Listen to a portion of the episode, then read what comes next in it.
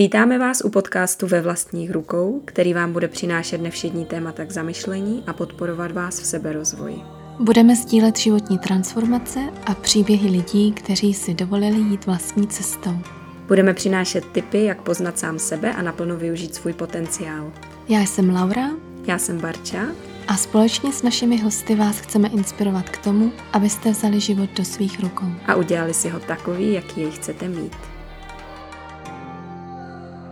Moc vítám našeho dnešního hosta, Petru Vystavělovou. Ahoj Petro. Ahoj, já vás všechny zdravím. A ahoj Lauro. Ahoj Pačo, ahoj Peťo. Petra je jogínka a terapeutka. Skrze terapii pomáhá lidem najít různé jejich nefunkční vzorce chování a myšlení a pomáhá jim odhalit a odhodit jejich obranné masky.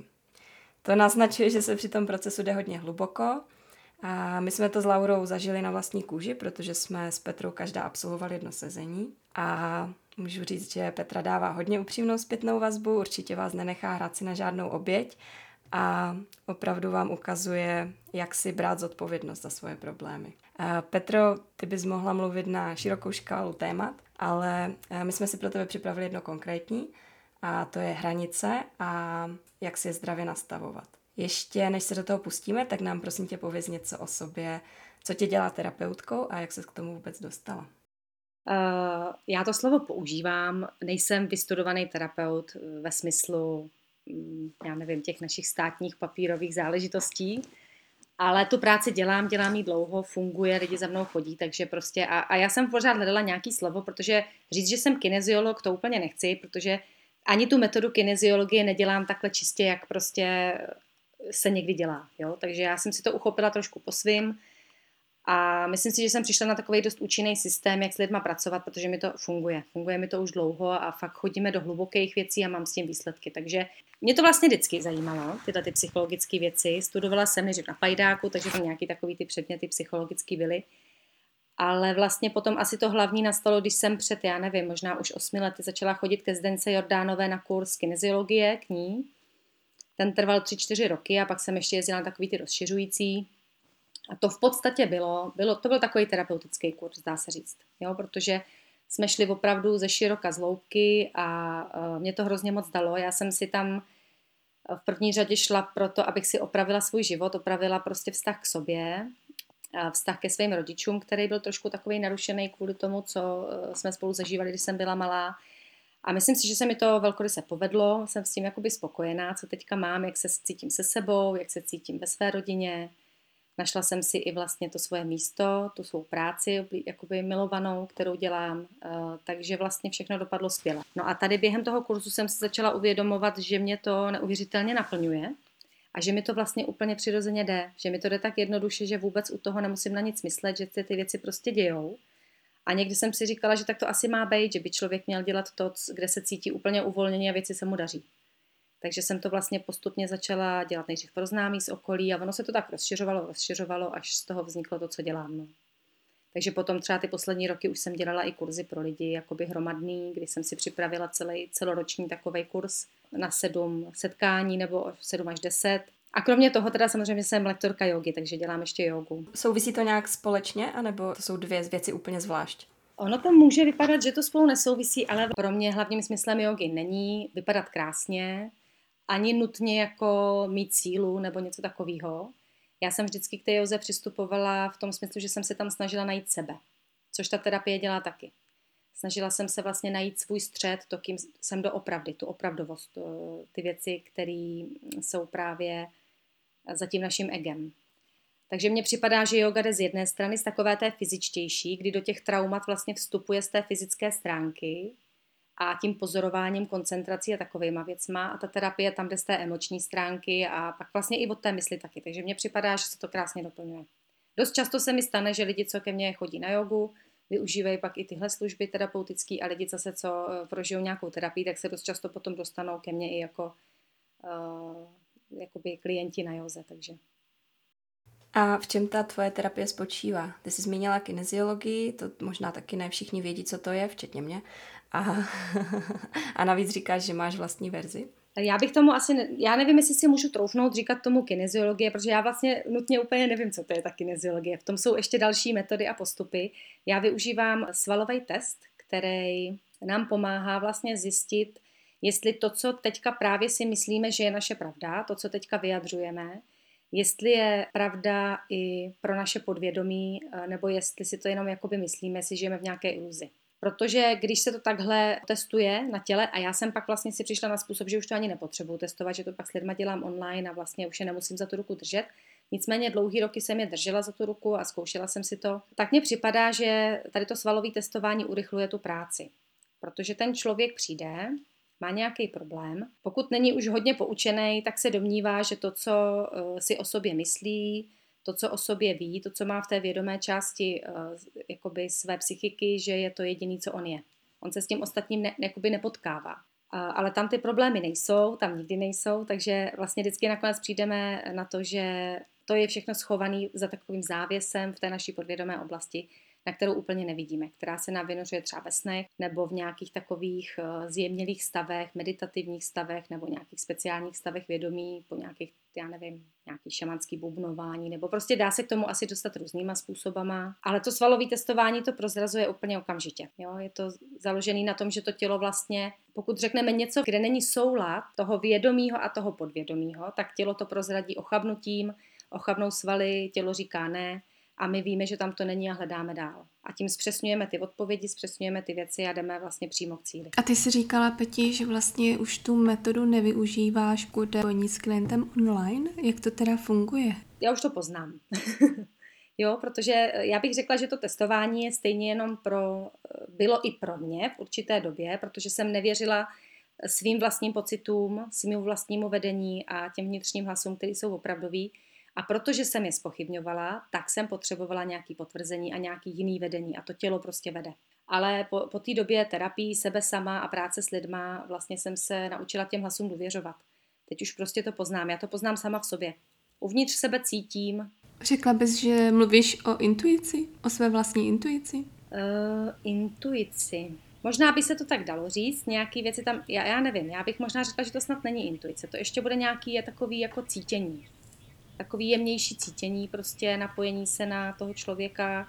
My jsme se o tom včera bavili s mým mužem, jestli to teda můžu takhle říct. My jsme právě zkoumali, v čem to je. Jak to, že se dokážeme na sebe takhle naciťovat, jo?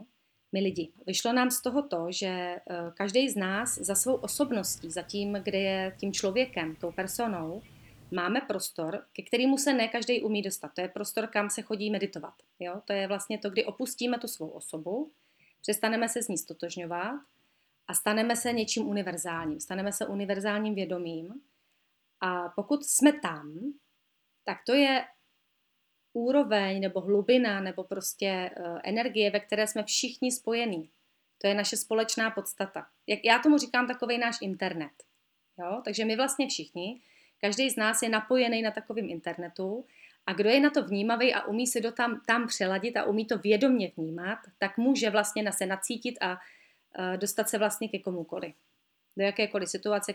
Jinými slovy, kolektivní vědomí, dalo by se to tak popsat? Já, já, já nevím, možná kolektivní vědomí je ještě pořád jakoby taková kolektivní osobnost. Jo? Tam jsou naše taky, tam, já bych za kolektivní vědomí považovala ty kolektivní programy a šla bych ještě do toho univerzálního vědomí, úplně jako tam za, odkud pochází všechno, co existuje. Je to takový trošku tajemství, no. Hodně se o tom jakoby mluví ve spirituálních kruzích, ty různý mystické školy a tak se snaží popsat, každý to popisuje trošičku jinak a mně asi jedno, jak se to popisuje, já to prostě jenom používám. A ty jsi zmínila, že různými způsoby se dá dostat za ten závěs. Pomáháš ty nějakým způsobem těm lidem dostat se za ten závěs? Šamanské bubny to asi nebudou. Jako děláme různé věci, když jsme potom naživo, tak si hrajeme s různýma technikama, ale vlastně ono to není tak těžký. My si tam ten závěs dost často dáme sami tím, že se za něco odsuzujeme. Že prostě nechceme, buď se bojíme vstoupit do, ně, do nějakých emocí a vytvoříme si tam vlastně strach, který nás tam nechce pustit, nebo se prostě za to soudíme, za to, co bychom tam našli a taky se tam nechceme podívat.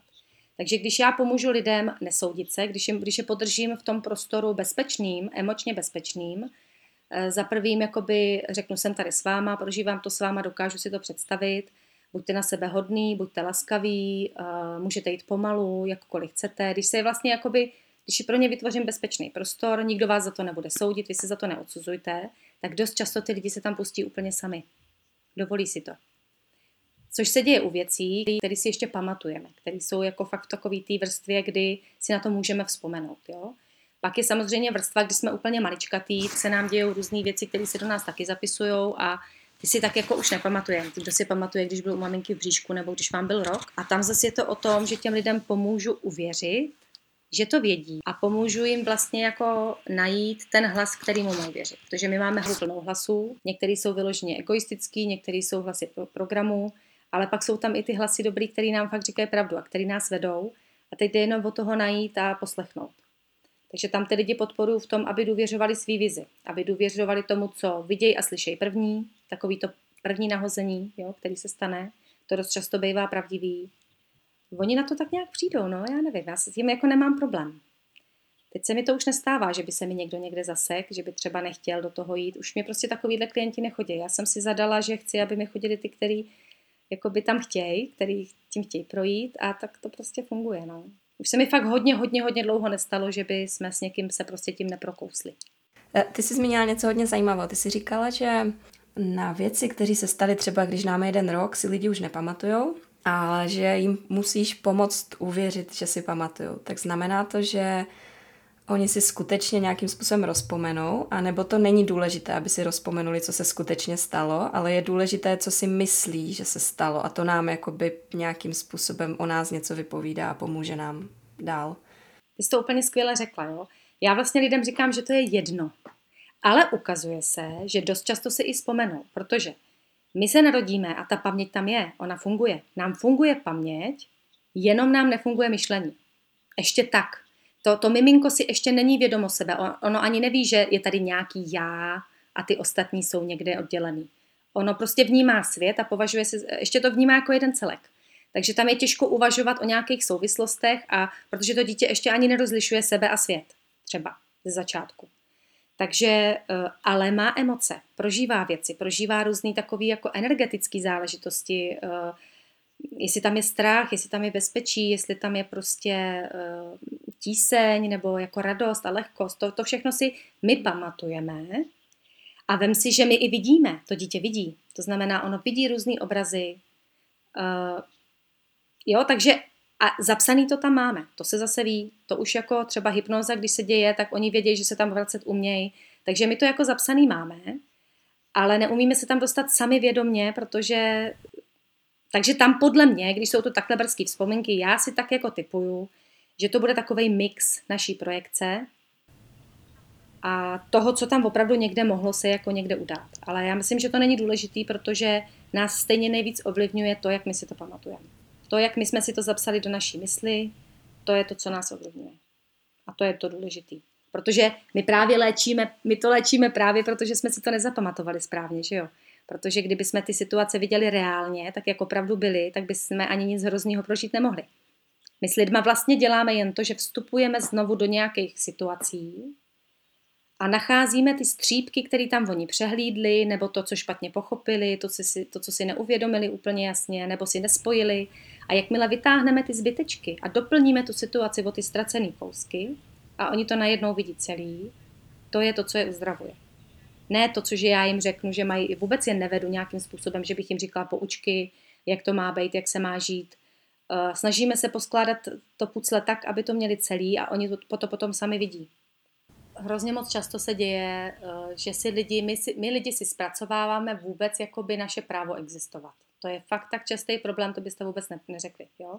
A stane se to tak, že maminka čeká miminko. Jo? Zjistí, prostě má, jsou dva měsíce, má ho v bříšku, zjistí, že je těhotná. A protože my lidi jsme rozporuplní a dost často naše rozhodnutí nejsou jednoznačný a protože máme svý podvědomí, tak ta maminka určitou svou částí se na to miminko samozřejmě těší, ale nějakou svou, dost často podvědomou částí tam má problém. Třeba bojím se, že přijdu o svobodu, nebo jak to budeme zvládat finančně, nebo nechci, to, nechci mít to dítě zrovna s tímhle partnerem, to byla chyba, ježiš, já ho s ním mám. Různý věci.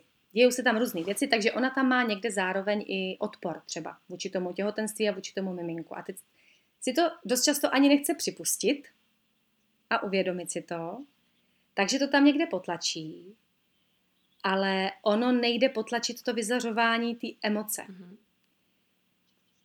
Často se v rodinách ty věci nevyslovujou a neříkají a ty děti je stejně ví, protože se tam vznáší ta emoce. Takže ta maminka, pokud to nechce přiznat ani sobě, tak stejně kolem sebe vysílá určitou rozporuplnost. Vysílá, kromě té emoce chci to miminko, vysílá i emoci nechci. A vysílá i proč, to prostě jako je v takových subtilních náznacích a teď to děťátko už v tom bříšku cítí nějaké chemické změny, protože tam probíhají nějaké emoce, anebo když se potom narodí. A, když, a ta maminka prostě vedle něj je celé to dětství a to dítě cítí tu rozporuplnost, protože tam byla na začátku. Ta maminka si to neuvědomila, nespracovala a co si nespracuje, ještě tam zůstane. To znamená ona tím, že kdyby si to tenkrát přiznala... Ano, to jsem se chtěla přesně zeptat, co kdyby si to přiznala? Tak by to pravděpodobně zmizelo, protože co si přiznáš, si vyřešíš a prostě neruší tě to dál. To si nepřiznáš a je tam schovaný, tak sebou tak ne, zvláštně neseš prostě schovaný v sobě a uh, dokud to prostě znova nevytáhneš a nekoukneš se na to a nevyřešíš to. Ale ta emoce by tam, tam pořád byla ze strany té maminky. Ona by si to sice vyřešila, ale pořád by to miminko částečně chtěla, částečně nechtěla. No, když by si to vyřešila, tak by si to vyřešila. Jo, to je právě to, že když se podívá na ty důvody, proč ho nechce, odpoví si na to pravdivě, kdyby třeba její odpověď byla, nechci, nechci, mít, nechci teďka zůstat s tímhle mužem, i když s ním čekám miminko, no tak by prostě od něj odešla a k miminku už by neměla ten negativní vztah, už by tam byl jen ten pozitivní, protože miminko chce. Ale další takový prveček té věci je, že vlastně uh, my lidi máme takovou tendenci, že když je pro nás něco těžký a nechceme si připustit, že jsme nějak jakoby nehodný, nedobrý, nebo že prostě máme nějaký špatný smýšlení v těch druhých, nebo něco se prostě děje, nebo na, něco nás bolí a my si s tím nevíme rady, tak my nehledáme prvně tu chybu u sebe. To dělá fakt málo kdo. Naprosté většině přirozená naše psychická reakce je, že hledáme toho viníka venku. Jo, asi se najdou lidi, kteří by to neudělali, ale takže ty maminky dost často udělají v sobě uvnitř ve svém podvědomí takový úsudek, to dítě může za to, že já musím s tímhle mužem zůstat, protože kdyby tady to dítě nebylo, tak já bych od něj mohla odejít. Což pravda není, protože ona mohla odejít a s miminkem to vůbec nesouvisí. Dítě rozhodně není příčinou toho, že ona zůstala s tím mužem. Ale a kdyby si tohle chtěla přiznat, musela být hloub a hloub, a musela by si třeba odpovědět, že vlastně od něj mohla odejít už předtím, už na začátku, už celou dobu i teď, ale bojí se, protože se bojí, že už by nikdo nechtěl, že by se sama neuživila a já nevím, že by si oni lidi něco říkali. Chápete mě? Takže ta situace má spoustu, spoustu vrstev a pokud člověk chce v ní být pravdivý, musí jít až do těch nejhlubších vrstev. Takže třeba takhle. Takže co já s lidma udělám, je, že se vrátíme zpátky do toho momentu.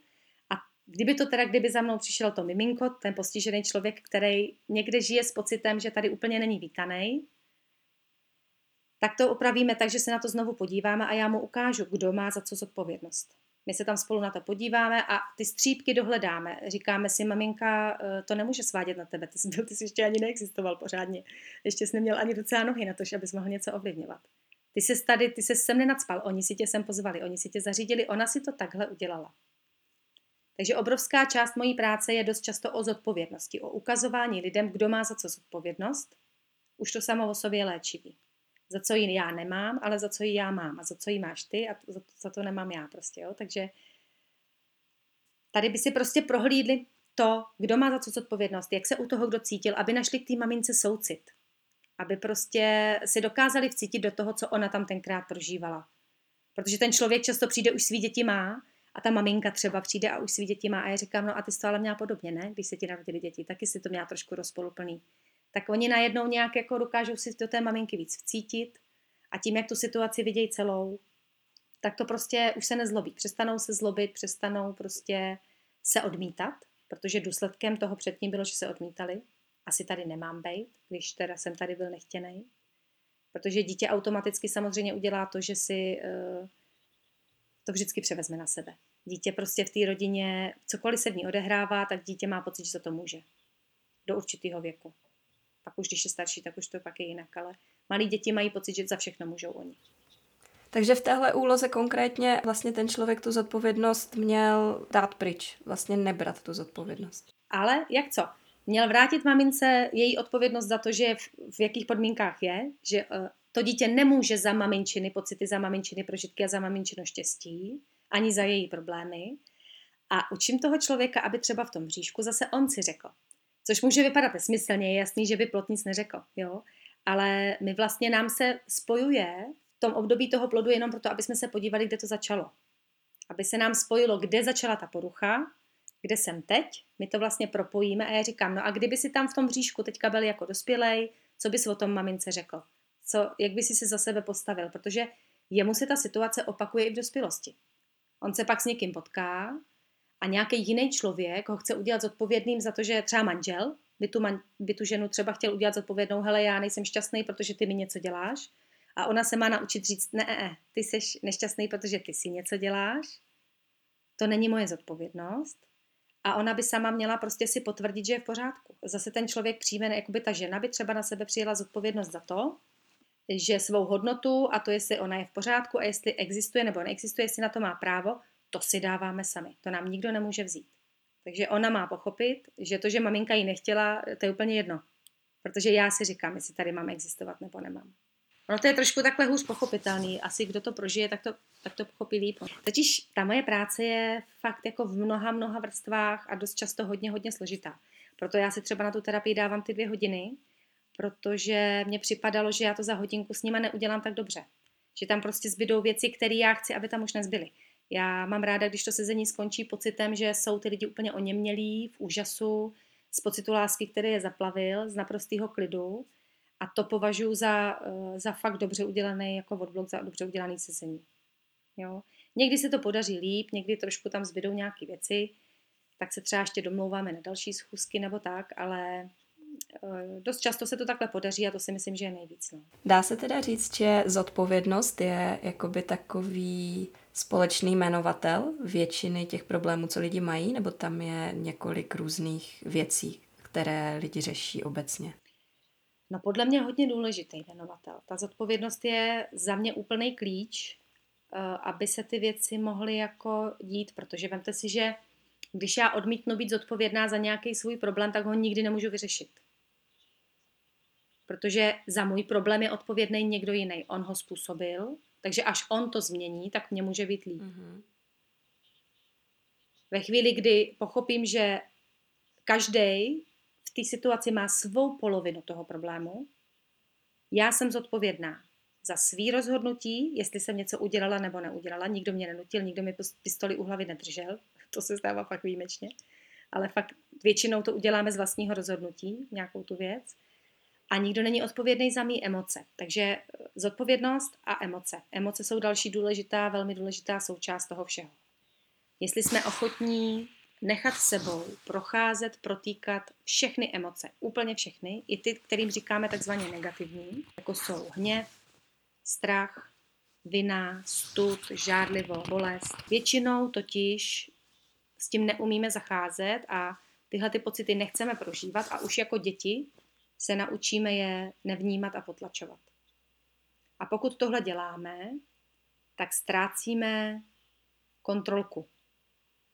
Ztrácíme prostě upozorňující, já nevím, jak to říct, upozorňující signál, který říká, že se v našem životě děje něco, co by se v něm dít nemělo, že to není v rovnováze, že to není v souladu. A pokud prostě to ignorujeme, tady ty pocity, tak ta věc pořád roste a roste. Ten náš problém roste a roste. Ten negativní pocit tam je právě proto, že se něco vychýlilo zrovna, že někde nejsme prostě v řádu. Já věřím tomu a ukazuje se tou prací, že to tak fakt je, že tady nějaký takový řád existuje, že ty věci nějak správně jsou. Tak jako jsou prostě vesmírný zákony a fyzikální zákony a ty věci prostě jsou na svých místech a takhle to drží, tak i někde psychicky ty věci jsou správně. A když nejsou, tak máme tyhle ty špatné pocity. Ale protože dost často jako malí děti žijeme v situacích a se vzorama našich rodičů, kdy s tím nezacházíme dobře a nevíme, jak na to správně, tím pádem nevíme si rady, jak se toho pocitu zbavit, tak naše jediná možnost je, když neumím zareagovat a změnit ten pocit, když se neumím zbavit strachu, neumím zařídit, aby ten strach zmizel, tak ho musím přestat vnímat. To je jediná ochrana toho dítěte. Když bys měla teda dítě, které tenhle pocit strachu prožívá, jak jako rodič bys ho vedla k tomu, aby to zpracovali? Je to možné takhle u dítěte? Mně třeba funguje, když lidi těm pocitům mm-hmm. rozumí. Takže bych asi tomu dítěti v první řadě vysvětlila, že mít strach je normální. To by byla asi úplně první věc, kterou bych mu o tom řekla. Řekla bych mu příklady toho, kdy já jsem se bála a jak mě pomohlo o tom strachu vědět a ne ho před sebou schovávat. Asi bych mu dala, to nám funguje dobře s mým mužem, když teď vychováváme děti, tak nám to prostě funguje, že vlastně jim dáváme příklady. Že když mají ty děti nějaký problém, tak nejprve jdeme se podívat za sebou, protože jestli ho mají oni, tak ho máme my. Zkoušíme najít, kde to s náma souvisí a pak, když na to přijdeme, tak jim to teprve můžeme jít říct. Takže, jo. Takže bych se mu pokusila vysvětlit, že strach je normální, že je součástí života a že nám přichází říct, že tady je nějaký nebezpečí. A že ignorovat strach a dělat, že tady není, je vlastně nefunkční, protože to nebezpečí tady může zůstat a může se nám opravdu něco stát. Takže strach je dobrý pocit. Já ho nepovažuji za špatný. Ale může se někdy stát, že si ho vyrábíme uměle, to znamená, že si uh, někde v hlavě svým vlastním jakoby nepochopením nebo nějakou iluzí vyrábíme strach, který není reálný, je zbytečný, vůbec tady být nemá a samozřejmě ten by se měl jako reálný ukázat. Takže první krok je vědět, že strach mám, můžu a mám mít, jít se, jít se na něj podívat a na to potřebuji, aby mě někdo držel za ruku. Takže to dítě by se mělo cítit bezpečí, tak bych ho vzala na klín, chytila bych ho za ruku, chvilku bych ho držela a prostě říkala bych, hele, nemusíš to říkat hned, jestli se bojíš, nevadí, můžeme jít, až budeš chtít. A až to dítě prostě chce, pojď mi o tom říct, pojď mi říct, co tě děsí a pak zkoumat, jestli ten strach je opravdový nebo není. A když je, tak musíme najít příčinu toho nebezpečí a zrušit to. Jo, pokud se to dítě prostě, já nevím, co by tak mohlo být reálný strach. Pavouci? Jo, třeba strach z pavouku je blbost. To je prostě blbost, protože ten pavouk, pak když se nad tím zamyslíte, prostě vám nic neudělá, jo. Takže to je strach, který je vymyšlený, to prostě nesmysl. Mně teď nenapadá žádný dětský strach, který by byl reálný, ale tak mohl by mít, třeba to dítě by mohlo mít strach, že spadne z kola třeba, nebo já nevím, bojím se jet na kole, protože spadnu třeba, jo. Tak tam by se to asi nějak řešilo, takže dobře, takže ty si asi nevěříš, že jsi dobře. Tak co bychom mohli udělat pro to, aby si se cítil víc jistý, tak tam můžeme dát kolečka, můžu tě držet, můžu tě pouštět pomaloučku, jo, já nevím, prostě můžeme dát níž sedátko, prostě pokusit se vyřešit tu situaci, aby byla co nejméně nebezpečná, protože tam by to nebezpečný být mohlo, kdybychom mu dali velký kolo a řekli, já tě držet nebudu a prostě sebrali mu kolečka, tak věřím tomu, že to pro něj nebezpečný být může, že se třeba nechce zranit, jo. Takže tohle bych třeba považovala za reálný strach, ale pak je spousta strachů, které jsou blbosti, samozřejmě úplně nesmysly. Bylo hrozně zajímavý, protože vlastně jde o to vysvětlit. Spousta rodičů má takovou jako techniku naopak, že straší ty děti a ne, že jim vysvětluje, proč nějaký strach není skutečný. Jasně, my je strašíme, my to používáme jako přesvědčovací metodu. By si vyčistit zoubky. A protože mu neumíme říct, neumíme mu vytvořit ten hezký pocit, neumíme mu říct, když si vyčistíš zoubky, tak budeš mít úplně krásnou svěžest v puse. Takhle si budeš jezdit jazykem a bude to úplně hladoučký.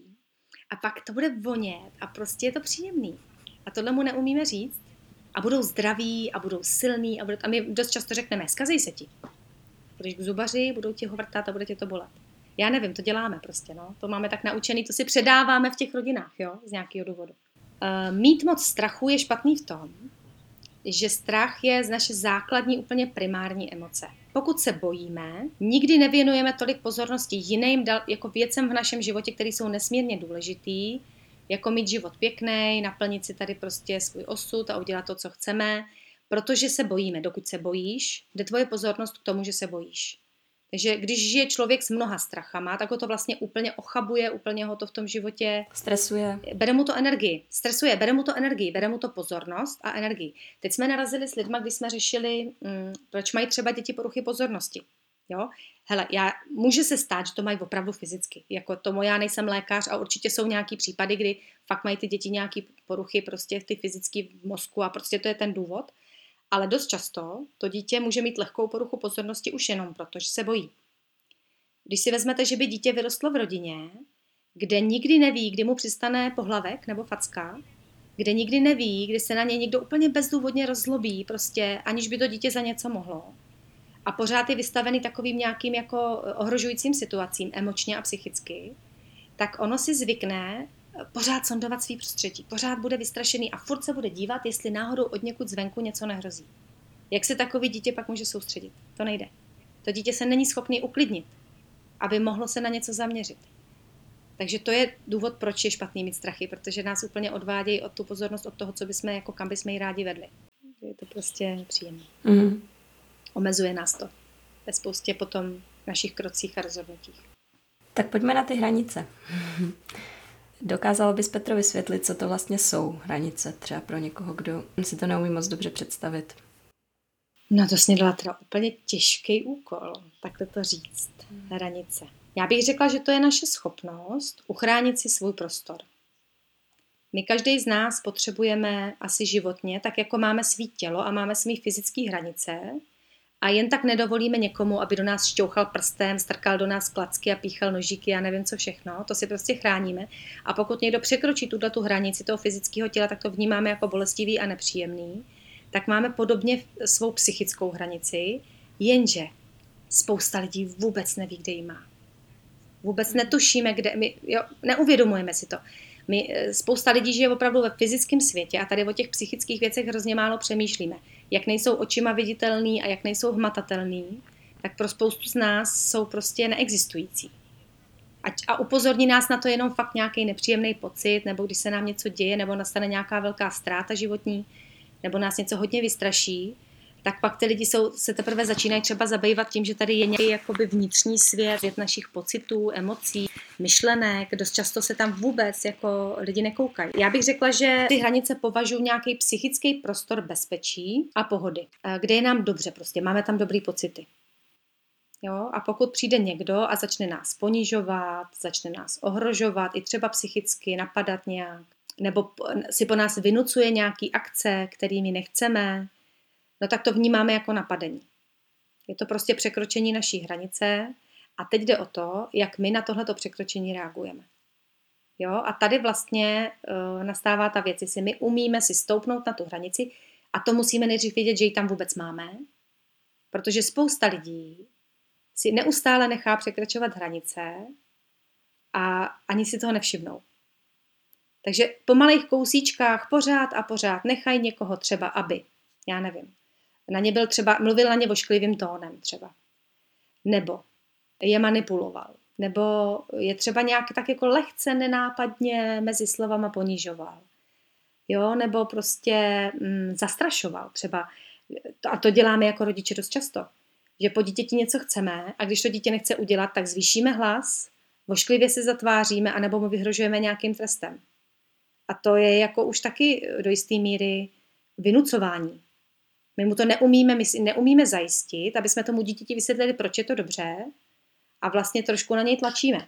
Jo? Což uh, samozřejmě do jisté míry to musíme někdy použít zase jako taky ty děti o těch hranicích učíme. Že jo? Takže když to dítě má, je rozcapený a má pocit, že může daleko dál, než, než je to zdraví, tak ho někdy musíme i trošku jako se ošklivě zatvářit nebo zvednout hlas. To je v pořádku, ale někdy to děláme příliš. Děláme to, jako zneužíváme to.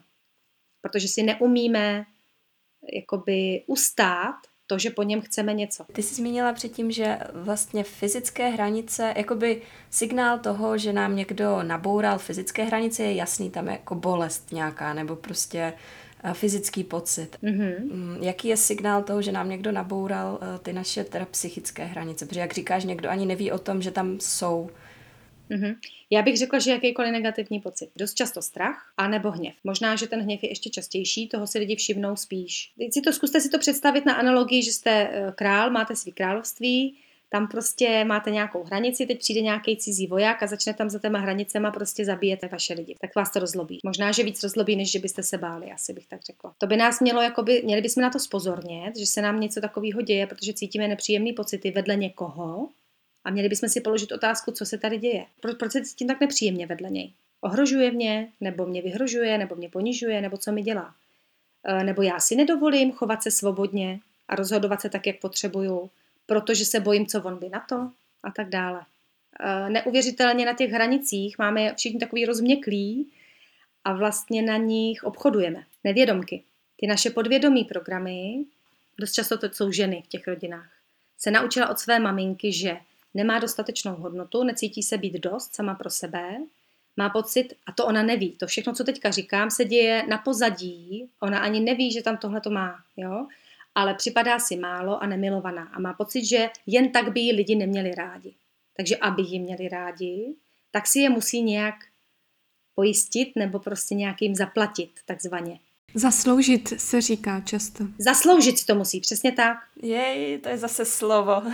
Mm-hmm. To je podle mě klasika. Mm-hmm. To si musíš zasloužit. Můžeš se třeba, já nevím, dívat na televizi, až si to zasloužíš, nebo dostaneš bonbon, když si to zasloužíš. Takže takový ženy třeba potom posluhujou svým muži, posluhujou svým dětem, dělají to i na úkor sebe sama. Už jsou třeba unavený, nebo chtěli dělat něco pro sebe, nemají žádný volný čas, furt sledujou, jestli ty ostatní mají naplněné své potřeby, jestli náhodou jim něco nechybí a vůbec si nevšímají sebe sama. Úplně se ignorujou a dělají to proto. A to je daleký překročení jejich vlastních hranic. Vlastně to udělali sami, dá se říct. Jo? Někdy ta druhá strana si to vynucuje a ty ženy se jako podvolí a někdy si to druhá strana vůbec nevynucuje a ta žena to prostě udělá jenom proto, že, že to takhle viděla, že se to takhle dělá. Neuvědomuje si to. My si dost málo kdy si uvědomíme věci, když jsme vyrůstali v nějaké rodině a nějak to tam bylo nastavený, i když je to nepříjemný a bolestivý a nefunkční, tak nám to dost často nedojde. Až když je to potom jako velký, velký pocit a velký problém. Nebo když vidíme nějaké srovnání, a nebo nás na to někdo upozorní. Takže se může stát, že takhle žijeme roky, říká, myslíme si, že to tak musí být, cítíme se špatně, cítíme se v pasti, cítíme se jako oběť, protože ani jsme nebyli schopni uvidět, že se něco děje na našich hranicích. Někteří lidi totiž vůbec nepřemýšlí o tom, že mají právo na svých hranice. Aha, to je důležitý. Vlastně vůbec vědět, že mám na ně právo.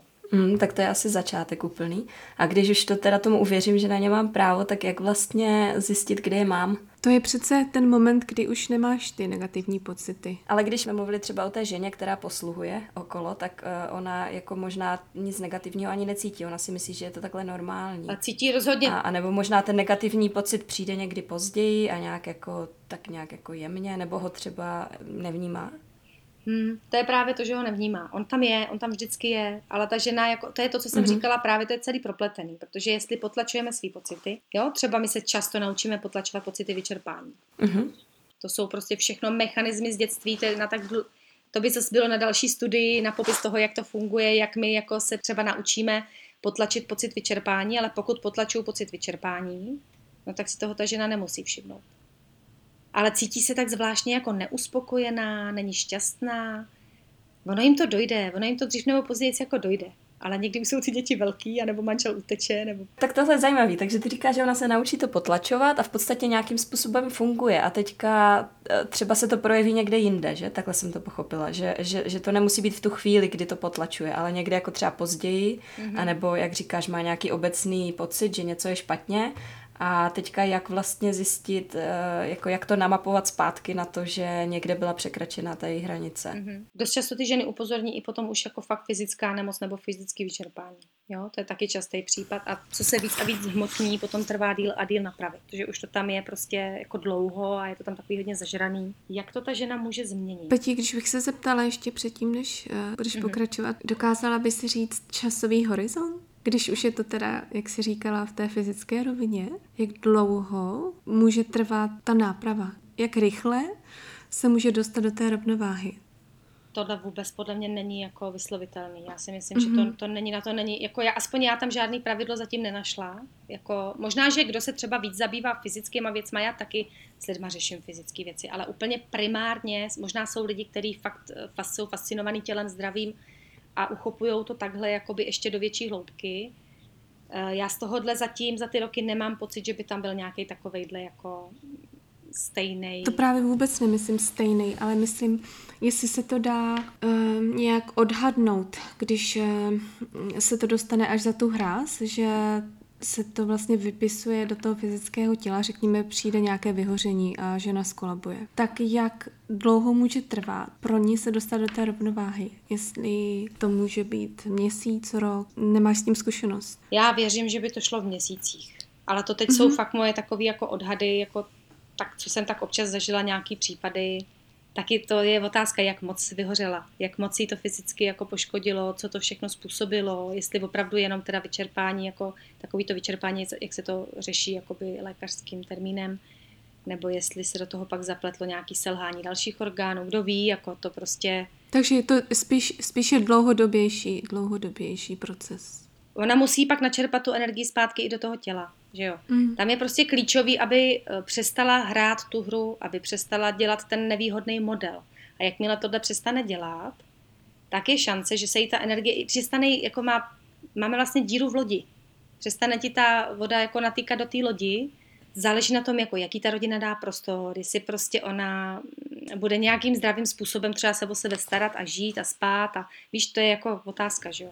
Ano, to, to jsi řekla skvěle, protože to uvědomění u té ženy jako nastane, ale přesně, jak jsi zmínila, tak teď záleží, jak na to reaguje ta rodina, která byla zvyklá na nějaké její chování.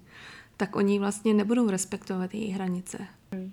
Můžou nastat různý případy. Těm ženám, který za mnou přijdou, nebo mužům taky, když za mnou chodí i muži, jo, to je jedno. Tak když teda teď mluvíme o ženě, tak dobře, tak jsme dělat jako, že za mnou přišla žena, tak vždycky říkám, že neznám jejího muže. A že ty reakce můžou být různý, že prostě ona si ho vlastně jakoby takhle našla. Ona tím, že prostě s ním od začátku tu hru nějak hrála, dost pravděpodobný, že on prostě od počátku počítal s tím, že takhle ta hra bude probíhat. A pak je otázka, jak moc poučený ten muž je, jak je moc jako ochotnej, jak moc mu na té ženě záleží, co on je ochotnej pro ten vztah sám za sebe prošlápnout. Protože každá takováhle změna znamená sáhnout na svý ego, a v podstatě udělat něco trochu nepříjemného pro to ego, ale dobrýho pro naše srdce. A tam prostě záleží. Někteří muži, muži ochotní jsou jakoby se změnit a spolu jít a změnit oba ten program. A někteří muži nejsou. Takže ta žena přijde za svým mužem a řekne mu, dívej, já jsem to celou dobu dělala takhle špatně. Teď jsem přišla na to, že jsem se to prostě naučila doma od své maminky a vlastně mi to nevyhovuje a nechci v tom dál pokračovat. A teď je na něm, jak on zareaguje. Buď to řekne, to máš pravdu, to fakt není jako dobrý, já vidím, že to taky dělám a není to dobrý pro nás ani pro jednoho. Navíc ukazujeme našim dětem nedobrý model, pojďme to změnit, super, skvělý, pak máte žena podporu, ale taky možná ten muž prostě z pozice svého ega řekne, ne, to ne, to mě se nelíbí, já jsem to takhle chtěl, to, to není správně. Dokonce dost často prostě vůbec nepřekročí to, že to není správně. Protože pro něj to správně je, pro jeho ego je to správně. On takhle vyrostl, on si to takhle myslí, že to tak má být. Je to potom na tom, jak to zkomunikujou, jaký mají vztah. A potom samozřejmě, když by tam ta podpora nebyla, tak co teď, jo? Takže pak už je to na té ženě, že si musí položit otázku, co si zaslouží, jaký zacházení si zaslouží, jaký prostředí si zaslouží, jaký vztah si zaslouží. A pokud si odpoví, že si zaslouží lepší než ten, co má, prostě než to, jak to teď funguje a manžel není ochotný, no tak pak třeba se někdy holt musí i rozejít, no. Taky se to stane, taky to prostě někdy je, tak. A ty ženy jsou potom ale rády, protože prostě jdou do lepšího, jo. Ale ne každá má tu odvahu, ne každá chce, ne každé tahle ta věc za to stojí, protože taky je, záleží na tom, o čem teď mluvíme, že jo, jak moc důležitá věc by to byla. Někdy to je blbost, tak si řekneš dobrý, tak v něčem jiném mě vyhovuje, tady to je drobnost, tak já to holt nechám být, i když se na tom neshodneme. A někdy to může být strašně zásadní věc a řekneš si ne, tak tohle já prostě takhle žít nemůžu a musím teďka jít. Když jakoby si dlouhodobě ta žena ty svoje hranice neuvědomuje a teďka přijde na to, že někde něco asi je špatně, tak čeho se má chytit a jak na to vlastně přijít, kde ty její hranice vůbec jsou? Já bych mohla říct svoji zkušenost, jestli to třeba pomůže. Já jsem taky si zřejmě nechávala překračovat své hranice a když jsem si uvědomila, co je pro mě důležité, tak jsem prostě vždy trvala na svém.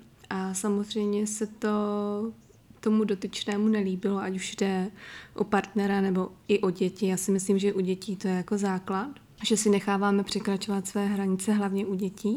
A jde o to je prostě pevně držet a jenom jim opakovat. Tohle je můj prostor, tohle je můj čas, teď se ti nemůžu věnovat, teď prostě musíš tolerovat to, že ti nedám svoji pozornost a oni si na to musí zvyknout. To znamená, že to je jako kdyby učení nějakých nových návyků. Nejenom pro nás, ale pro druhou stranu. Takže tímhle způsobem si myslím, že je jako jedna z cest, jak naučit se udržovat ty hranice. Souhlasím, že to je pak určitý přeučování, zvlášť u dětí, anebo i u těch mužů, ty už jsou velký a je to docela těžký přeučit dospělého člověka, že jo. Ale tam je taková věc, že pokud ta žena nemá to ve svém podvědomí čistý, to znamená, ona sama není opravdu čisto, čistě přesvědčená o tom, že má na tohle právo, mm-hmm. protože někdy v tom rozumu už je jako, že si říkáme, já mám právo na to mít svůj čas. Nebo já mám právo na to, aby si se mnou takhle nemluvil, aby si se mnou mluvila laskavě.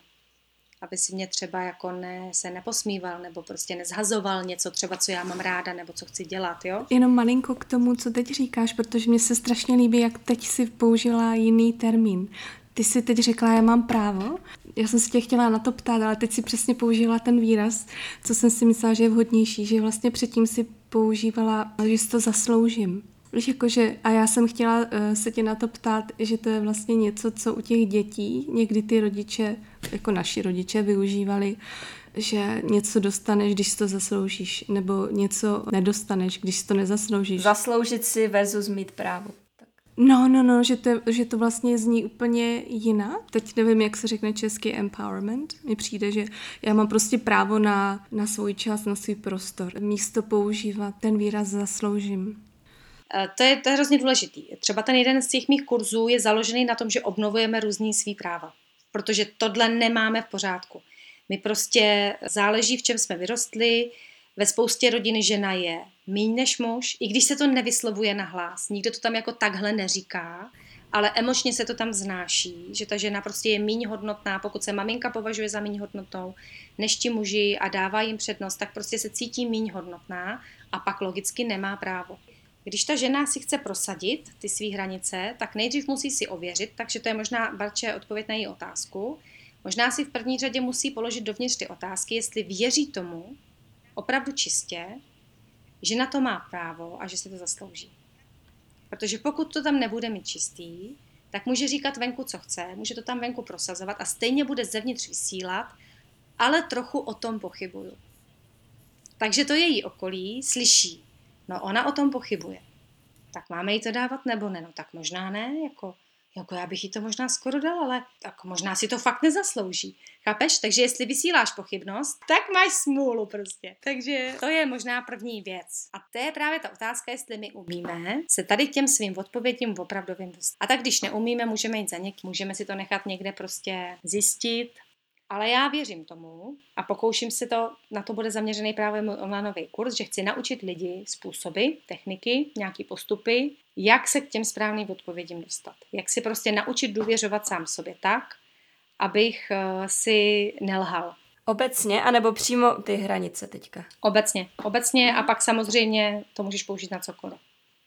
Takže když ta žena zjistí, že na to právo má a že si to zaslouží, tak si potom už asi nebude mít problém pravdivě odpovědět, co teda chce. Jo? Mm-hmm. Protože hranice je vlastně já chci. Tohle chci. A ten druhej řekne, maminka a dítě. Maminka řekne, já teď chci mít půl hodiny klidu, chci si číst. A dítě řekne, já teď chci hrát hru. No, to máme neustále. Teď, teď tě potřebuju, nebo teď něco chci prostě.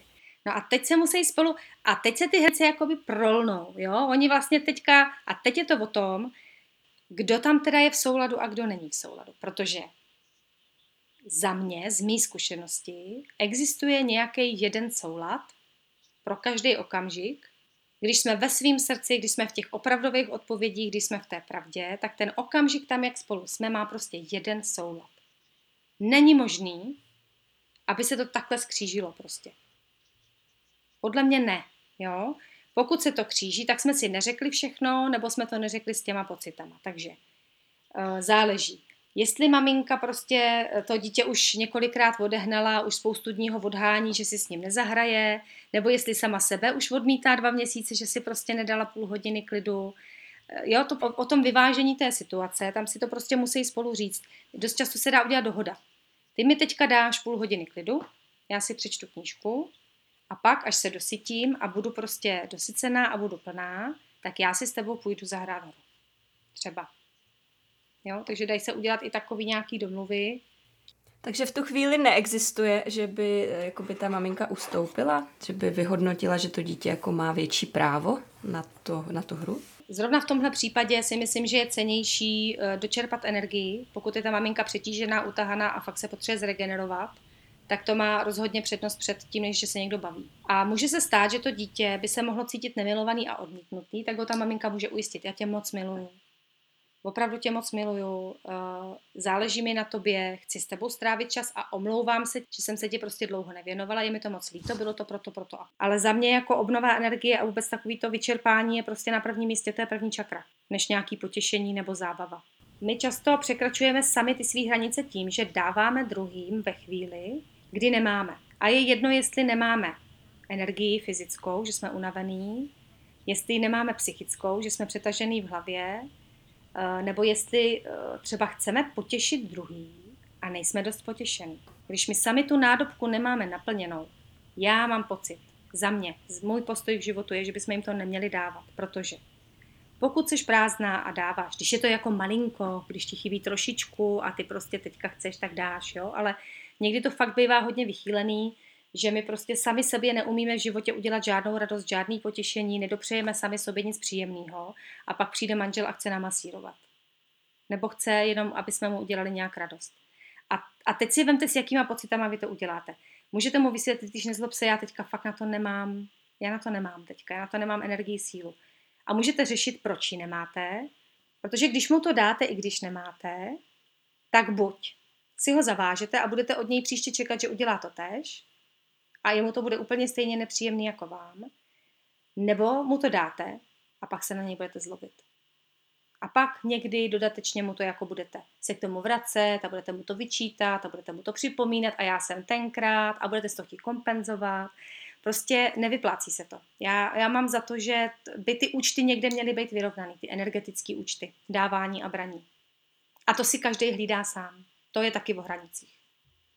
Že vím, kde jsou ty mý hranice, že vím, kdy už jsem vyčerpaná, že vím, kde mám něčeho málo. Dává to smysl? Určitě. Ty jsi zmínila něco o tom, že na hranicích obchodujeme. A já si pamatuju, že jsi říkala, to bylo ale na našem sezení, že když se chováme zdánlivě k sobě nevýhodně, tak vždycky s něčím obchodujeme. Mohla bys to nějak rozvést? Když děláme něco, co není pro naše srdce v pořádku, kdy prostě to není v souladu, kdy to není pro nás zdravý, nebo není to prostě pro nás láskyplný, jakmile, což už znamená, co není pro nás láskyplný, je překračování hranic. Vlastně. Takže pokud tímto způsobem překračuju hranici, tak za to vždycky něco chci. To ego za to vždycky něco chce. My ve své podstatě v egu nejsme altruisti. Altruisticky umí dávat jenom plnost, jenom láska. Altruisticky, opravdově altruisticky dáte jen ve chvíli, kdy sami máte tak moc, že byste pukli, kdybyste si vzali víc a potřebujete dát. Takže kdo se cítí úplně vrchovatě milovaný, tak může tu lásku rozdávat, může podporovat. Kdo prostě se cítí nasytěnej, nasycenej finančně a má všechno, co potřebuje a nic si jako neodpírá a žije se mu krásně, ať prostě rozdává peníze. Kdo se cítí prostě, že, má, že se o sebe krásně stará, co se týče fyzického těla, má prostě dost sil, pořádně spí, je fyzicky zdatnej, tak dobře, ať jde někomu pomáhat tahat těžké tašky s nákupem nebo prostě cokoliv jiného. Pak je to opravdový a nebudeme mu to vyčítat. Ale ve chvíli, kdy to uděláme z prázdnoty, tak prostě vždycky se to obrátí proti tomu, komu to dáváme. Naše psychika to prostě proti němu obrátí. A to je něco, co si dost často nechceme přiznat. Jo? My, my dost často hodně vidím lidi jako zdravotníky, sociální pracovníky, učitele, takový ty různý, nebo léčitele, takový ty pomáhající profese, kterým chybí jim třeba sebevědomí, nebo jim chybí prostě pocit, že jsou milovaný, nebo jim chybí hodnota, nebo jim chybí péče. Jim chybí a protože jim chybí, tak mají někde soucítí s lidma, kterým taky chybí a chtějí jim dávat. A dávají a dávají a dávají, ale sami jsou prázdní. Takže každý takovejhle, každá takováhle pomáhající profese podle mě by měla nejprve velmi důkladně zkoumat, jestli se nasytila. A pak samozřejmě je skvělý, když pomáhá. Já jsem pro, ať si pomáháme, ale nesmíme to dělat z prázdnoty. Pak dost často tyhle ty lidi svý klienty úplně nesnášejí a dlouho jim trvá, než si to přiznají, ale nakonec si to přiznají, že je ve skutečnosti nesnášejí, protože jim dávají něco, co nemají. Dávají jim prostě něco, co sami chtějí a nikdy to nedostanou, protože si to sami nedali, ale dávají to těm druhým. Takže paradoxně to je potom daleko větší sobectví, než to takzvané sobectví, tak jak to dost často tady nazýváme. My dost často nazýváme lidi, kteří dávají sobě, protože vědí, že ještě potřebujou, jako sobce. A podle mě to je obrovský omyl. I třeba právě to jogové učení, teď jsem studovala v Americe a měli jsme tam úžasného učitele z Indie, který nám jakoby vyprávěl o indické filozofii. A já jsem byla tak šťastná, protože on všechno, co řekl z Yoga Sutra a všechny tady ty poučky jogový, on, on, on je kdyby opakoval to, co já říkám lidem na sezení. Říkal úplně ty stejné věci a říkám, jo, to je skvělý, to je skvělý. Takže před několika tisíci lety v Yoga Sutrách popsali to, na co já jsem si přišla sama prostě s tím, jak, jak jsem pracovala s lidma. A někde se mi to úplně krásně potvrdilo. A přesně říkal, že takhle západ a východ úplně rozdílně pojímají, co to znamená milovat, že na východě milovat znamená milovat se a teprve, když se miluješ dostatečně ve všech oblastech svého života, tak pak teprve můžeš milovat druhý. To, že když se nemiluješ a nedáváš si ve všech oblastech svého života, tak to, co dáváš, není láska. To je vlastně teď to hrozně trendy, sebeláska je všude, ve všech časopisech a knížkách, jako kdyby jsme se to všichni hmm. znovu učili. Hmm, asi nám to tady chybělo, myslím si. No, protože já bych řekla, že to trošičku někde vyplývá z křesťanství. Já vůbec nechci křesťanství napadat, určitě to je úžasný, záleží, jak se to pochopí, jak to kdo uchopí, ale někde trošičku to možná bylo špatně pochopený v té oběti. Jsme si tu oběť jako možná vysvětlili špatně, že jsme si někde spojili, že oběť je láska a že obětovat se znamená prostě něco ctnostného, protože ty lidi si potom nevidějí do svého podvědomí. Oni potom jako si nechtějí přiznat, já jsem viděla tolik takzvaně hodných lidí, ať už jsou to ezoterici, nebo jsou to křesťani, nebo jsou to nějaký takovýhle typy lidí, takový ty sluníčkový, vysmátý lidi, který prostě jsou tak hodný a oni přece všem pomáhají a pak přijdou na to sezení. A když se mají přiznat, že tam, že vevnitř nenávidějí, že je nesnášejí, že už jich mají plný zuby a co všechno ošklivého si o nich říkají, to je, to je jako někdy nemožný z nich dostat, jo. Pro ně je strašně těžký si připustit, že tam vevnitř nejsou tak hezký, jak navenek chtějí vypadat. Protože oni si, tak, oni si vybrali z toho světa jen tu krásnou stranu. Jen tu světlou, jen tu bílou stranu. A podle mě to takhle nemůže fungovat. Já si myslím, že to, co my všichni, jako to, co je to nejzdravější a nejvíc v rovnováze a nejvíc v lásce, je ten střed. To znamená, kdy se všechno, co, má, co je v nás temný, ukáže, aby jsme to mohli zpracovat. A tak se to potom vlastně propojí s tím světlým. Když chci vidět jenom světlou stránku a podporovat jenom světlou stránku svého života, nebude to fungovat. Vždycky nám to tmaví, z toho podvědomí podrazí nohy. Co nám to ukazuje, když třeba cítíme soucit s někým? Je to teda vlastně jako pozitivní, negativní, nebo máme si na to dát pozor? Totiž ty slova jsou skvělý, jo? A teď si pojďme říkat, co je to soucit. Protože můj soucit může být úplně něco jiného, než třeba tvůj soucit nebo soucit někoho jiného. Záleží, čím to slovo naplníš, co ty si pod tím slovem představuješ. Za mě ten soucit, jak já ho vnímám, je jedna z nejvíc emocí, které můžou být. Je to součást lásky, je to prostě možná ještě něco jemnějšího než láska, ale dost často se pete s lítostí. Ano, lítost, přesně tak. Spousta lidí říká soucit lítosti, já s ním mám soucit. Ale ve skutečnosti toho, s ním mají, jako litujou toho člověka. Litovat je zase o zodpovědnosti. Litovat znamená, nevěřím, že jsi za sebe zodpovědnej, nevěřím, lituju tě, protože tobě se něco stalo, protože tobě někdo něco udělal, ty jsi taková oběť, ty jsi chudák, já tě lituju. Já tě lituju, že se ti tohle stalo a nevěřím, že jsi zodpovědnej a dost silnej, aby jsi se z toho dostal. A tohleto nikomu z nás nemůže pomoct. Protože lítost udržuje člověka v oběti a ve slabosti. Kdežto pravda a vytažení těch temných věcí a pojmenování těch věcí, které prostě já, já, těm, já jsem na ty lidi hodně krutá. Někdo by to tak mohl nazvat, jo, že, ale já mám prostě, já vidím, že to pomáhá. Za mě pravda nikdy nemůže uškodit. Musí se samozřejmě říct. V určitých podmínkách člověku, který tu pravdu chce slyšet, nebudu ji říkat na potkání, rozesévat tady prostě svý pravdy, tak jak je vidím, mohla bych, ale proč bych to dělala? Pokud ten člověk na tu pravdu připravený není, tak se do toho může hrozně zamotat a vytvoří se mu tam spousta negativních pocitů. Takhle to nechceme. Když to někdo pochopí, tak pravda nemůže ubližovat. Pravda je vždycky správně. I když ukazuje ty nejvíc vošklivý části nás samotných, ty nejvíc bolestné věci, tak vždycky prostě pomůže. To je moje zkušenost. No a soucit bych tím pádem, za soucit bych považovala to, se umím do druhého člověka vcítit, protože já sám jsem to v sobě našel. Nevcituju se do něj jako do oběti, cituju se do jeho bolesti. Představte si, že by dítě vyrostlo v rodině, kde tatínek byl maminku. Dost často tyhle děti vyrostou s tím, že ty svý tatínky jako nemají rádi, nenávidějí je, prostě protože on ubližoval mamince a nechtějí vidět, že maminka celou dobu tomu pomáhala. Pomáhala tomu tím, že s tím nic nedělala. Tohodle muže si vybrala, od toho muže dlouho neodešla, a kdo ví, jak na to reagovat. Protože kdyby na to reagovala zdravě tak, jak na to reagovat měla, tak už s ním není. Nebo by mu dala tak jasnou hranici a řekla by mu, já tě miluju, ale tohle mi dělat nebudeš, běž se léčit a do té doby prostě za mnou nechod.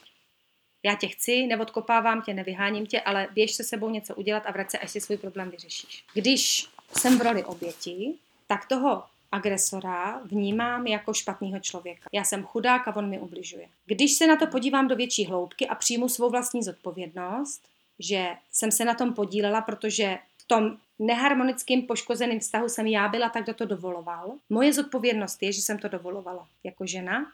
Zodpovědnost toho muže je, že se neovládal, že neuměl řešit, že přenášel na mě nějaký svý prostě prožitky agresivity, který si způsobil sám. Protože já nejsem příčinou jeho pocitu. On je někde sám příčinou svých. Ta agresivita pravděpodobně vůbec nesouvisí se mnou. To si někdy donesl zase ze své rodiny, nebo si o sobě někde něco myslí, nevěří si, Bůh ví, co on prožívá, ale prostě protože nechce on přijmout svou zodpovědnost a hledá viníka venku, tak ho našel ve mně.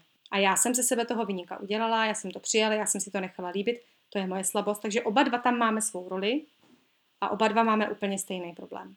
Neumíme zacházet se svýma hranicema. Takže když se tam řekne ta pravda a ta žena řekne OK, takže na mě teďka je, abych se začala bránit, abych si zase vzala zpátky svůj prostor, abych řekla, tohle mi nemůžeš dělat. To znamená, tady je něco špatně a ty si běž prostě svý věci řešit. Tak v tu chvíli se cítí sama se sebou v bezpečí, cítí se sama sebou milovaná a už se nepotřebuje cítit jako oběť a nemusí se na něj koukat jako na nepřítele. Pak teprve je schopná se do něj vcítit a zeptat se, co se mu děje, proč on se takhle chová. Ale až ona je v bezpečí. Dokud si to nechá dělat, tak toho schopná není. Takže až ona se láskyplně zachová k sobě a vystaví si kolem sebe zdraví hranice, teprve pak je člověk schopen soucitu k téhle konkrétní věci a pak samozřejmě v dalších věcech taky. Takže teprve potom ona tehdy je schopná prostě se do toho může vcítit a položit si otázku, co se mu děje, proč se takhle chová. Kdyby neprožíval něco bolestného nebo těžkého, tak by přece tohle nikdy nedělal. Nikdo z nás nedělá špatný a ošklivý věci uh, jen tak. Vždycky to děláme jako reakci na nějakou bolest nebo nějaký nebezpečí. A je to potřeba řešit, je potřeba se podívat samozřejmě do něj, co se mu děje. Že? A ve chvíli, kdy ta žena to takhle uvidí a takhle pochopí, tak s ní může mít soucit. Protože se o sebe postarala. Mně se líbí, jak jsi, jak jsi zdůraznila, že vlastně ona nejdříve se musí láskyplně zachovat k sobě a teprve až potom láskyplně k němu. To znamená teprve až pak uplatnit ten soucit, protože já si třeba umím představit, že takový člověk, který by si toto nechal dělat, tak pravděpodobně jakoby ten soucit cítí s tím mužem nějakým způsobem a možná si jako myslí, že, že on za to nemůže, já si to zasloužím, něco, něco v tom smyslu. Já jsem k tomu neřekla ještě kousek, totiž, jak s tím souvisí to podvědomí. Ta týraná žena, když by se podívala do svého podvědomí, tak není možný, aby na takovýhle zacházení se v ní nevznikly agresivní myšlenky a agresivní pocity vůči jejímu muži. Takže ten agresor to dělá fyzicky, viditelně, zřejmě, ale ona v tu chvíli na druhé straně je úplně stejný agresor, a říká o něm, ona si představuje obrazy, jak by ho zbyla. Ty, já, to, já to vidím, já to s těma ženama dělám prostě. Ona si tam představuje stejný obrazy, který on jí dělá, protože to prostě z té bolesti se takhle v nás děje. Takže ona vlastně, až když si sama přizná, co všechno vevnitř prožívá, jak ona toho muže nenávidí, jak by ho nejradši ponížila, jak, jak, když si přizná, jak, jak mu to zase vrací, protože ty ženy to umějí tak jako kolem a kolem, zase prostě nenápadně nějakou jinou bolestí vracet zpátky tomu chlapovi. Tak když si tohle je ochotná přiznat a podívá se na svou temnou stránku a přizná si, že ona sama je schopná agrese a položí si otázku, jak to? Kde se ve mně tahle agresivita vzala? No, protože jsem se bála, nebo protože mě něco bolelo. A ve chvíli, kdy ona zná sebe, sebe se svou agresivitou, je schopná teprve soucitu s cizí agresivitou. Kdo pochopí svůj vlastní hněv, je schopen pochopit cizí hněv. Dává to smysl? Teprve, když já prožiju ty temné věci v sobě, můžu je ve druhém skutečně pochopit. A pak s ním mám mít opravdový soucit. On dost, ten soucit je dost často hraný. Ano, ano, ano. Asi teďka si vlastně ilustrovala, jak ty negativní emoce nám můžou pomoct. Mm-hmm. Jak nám můžou mm-hmm. pomoct vidět, že naše hranice byla překročena a vlastně vidět, že tam máme zodpovědnost na tom. Mm-hmm. Kdykoliv cítím jakýkoliv nepříjemný pocit, negativní pocit, je vždycky můj. Můj negativní pocit vznikl ve mně z mých reakcí nebo nereakcí na ty situace, které mě obklopují. Ten pocit není ve skutečnosti zapříčiněn venku. Tam venku by se mohlo dít úplně cokoliv. Když se teda vrátíme k tomu bytí, tak kdyby ten muž se pokusil to udělat a ta žena na té druhé straně měla tu zdravou, správnou reakci, tak prostě nemůže mít žádný nepříjemný pocit. Nepříjemný ho má, když tam tu reakci nemá. Nebo když třeba ti někdo chce ponížit, řekne nějakou ponižující poznámku, tak pokud ty sama v sobě víš, že jsi naprosto v pořádku a prostě máš svou hodnotu srovnanou a sama sebe neponižuješ, tak to po tobě steče a vůbec se tě to nedotkne.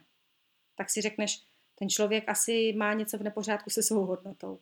Ale pokud sama v sobě někde v hloubce, nepřiznaně ve svém podvědomí, se podrýváš úplně stejným způsobem a pochybuješ o sobě a pak přijde někdo zvenku a řekne ti to, tak tě to zabolí a někde to jakoby... A takzvaně vznikne špatný pocit a ty si řekneš, on za to může, on mě to řekl a mě to teďka bolí. A ono to tam celou dobu bylo. Schovaný. Existuje teda nějaká jako legitimní situace, kde opravdu jsme oběti, nebo to, to prostě ne, jako nejde? Doufám, že tam ten smích bude, protože já myslím, že ne. Já bych řekla, že nejsme oběti. Já bych nechtěla být nikdo oběť. Hmm. Zatím se mě povedlo se všema lidma ze všech situací dost, se z toho dostat. Prostě najít to. Vždycky na to můžeme reagovat. A když nejde venku nic udělat, tak to můžeme vevnitř přijmout. Jsou i věci, na které venku reagovat nejde. Prostě když ti někdo umře, tak to prostě nemůžeš změnit. Nebo když ti někdo odejde. Prostě jsou věci, nebo ti ten dům zhoří. Prostě jsou věci, které už jako nezařídíš a tam prostě se je potřeba podívat dovnitř a změnit postoj. To znamená někde si říct, podívat se na to třeba, proč se nemůžu smířit se smrtí. Proč se nemůžu smířit s tím, že vztahy i končí. A je tam potřeba, aby ten člověk prošel nějakou hlubší vnitřní přeměnou. To jsou asi nejtěžší věci. Když můžeš venku udělat nějakou reakci, tak to je ještě docela dobrý. Tak se tam něco venku stane a ty se naučíš udělat reakci. Jo? Sice máš třeba strach, ale uděláš ji. Ale podle mě ještě těžší je naučit se přijmout. Něco je potřeba přijmout a někde je potřeba reagovat. A to se nesmí zaměňovat. Chtít přijmout něco, nějakou situaci, ve které máš reagovat, je špatně. A chtít změnit, reagovat v nějaké situaci, kterou máš přijmout. To zní jako, že to souvisí s těma hranicema zase, když přijímáme něco, na co bychom měli reagovat. Mhm, určitě, taky. A já jsem se chtěla zeptat ještě, um, my jsme vlastně mluvili o těch hranicích doteďka celou dobu, jakoby uh, ve smyslu, že člověk má problém s tím, že ty hranice svoje neudržuje. Uh, existuje i opačný problém, že je někdo jako udržuje a brání až příliš? Mm-hmm, určitě. Uh, úplně typický jsou alergici. To jsou lidi, kteří si tu hranici dají příliš nepropustnou, příliš agresivní. Prostě uh, i věci, které by měly být normální, které mm-hmm. jsou prostě normální, oni si pojmenujou jako nepřátelský. Takže a to se potom manifestuje v tom fyzickém těle, kdy přicházejí ty normální podněty, jako jsou pily, jako jsou různý jídla, jako jsou prostě zvířecí chlupy, věci, které jsou prostě, měly by pro náš imunitní systém být normální, ale naše tělo a náš imunitní systém to vyhodnotí jako nepřátelský. A co se potom vlastně, to vyplývá z té psychické obrany. Tak já nevím, třeba uh, jsou lidi, kteří řeknou, mě líp se zvířatama než s lidma. Takže si prostě nastaví tu hranici nepřátelský vůči lidem. Z nějakého důvodu, že oni sami neumí třeba vedle lidí fungovat zdravě, bezpečně, sami pro sebe. To znamená, buď se s těma lidma srovnávají, nebo těm lidem ustupujou, nebo se prostě, já nevím, nějak podhodnocujou a podřizujou, prostě dělají různý věc, nebo si nechají ubližovat, tak tam je naprosto pochopitelný, že si vybudou jakoby nepřátelství vůči lidem obecně, protože mají tak rozmělněnou svou hranici a teď je to je ono, mají ji rozmělněnou někde a potom na jiné straně ji zpevnějí až příliš. Takže vlastně, jak kdyby se roztáhnou v tom prostoru dál, než by měli. Že takhle se dost často najdou páry. Jeden v tom páru si nechá, si nechá ty hranice zmenšovat a ten druhý v tom páru má tendenci se rozpínat. To znamená, má tendenci chtít víc, víc, než by měl chtít. Dělá si nároky. Jo? Dělá si prostě nároky na to, co už mu nepatří. Nebo vůbec jako dávání a braní v životě. Já vždycky říkám těm, a to hezky děti krásně chápou, když jim to chci vysvětlit takové abstraktní věci, tak jim to říkám na příkladech. Říkám, představte si, že se každý na světě narodíme s, bal- s pytlíčkem peněz. Každý z nás dostane pytlíček peněz nebo bonbon, jo? A v tom opravdovém světě ten pytlíček, a máme ho všichni stejně velký, všichni na začátku dostaneme úplně stejné množství. A ten pytlíček peněz je naše fyzická síla, protože každý z nás má svý fyzický tělo, to ovládá a s ním chodí po světě a dělá věci. Takže má nástroj, kterým operuje ve světě. Každý z nás má svůj. Když teď nebudeme brát úplně takový ty výjimky, že někdo postižený. Ale pojďme se bavit jako o nás, jako by zdravých lidech. Uh, každý z nás má čas. Čas, který nám všem plyne úplně stejně. Nikomu neplyne pomalej, nikomu rychleji, nikdo ho nemá víc ani míň. Máme všichni úplně stejné množství času a všichni máme pozornost. To znamená něco vevnitř, co se zajímá o věci, co se dívá. Jo? To znamená, buď to se ta pozornost dívá na, te, na sebe, já se dívám, jestli já mám, jestli já jsem v bezpečí, jestli já jsem v pořádku, jestli já mám všechny věci, které potřebuju a tak dále. A teprve potom, když je to uspokojený, tak samozřejmě můžu koukat ven, to je v pořádku. Můžu, můžu pomáhat i druhým. A nebo ale se svou pozorností zacházím tak, se, i se svým tělem a se, svou, se svým časem, že to věnuju druhým.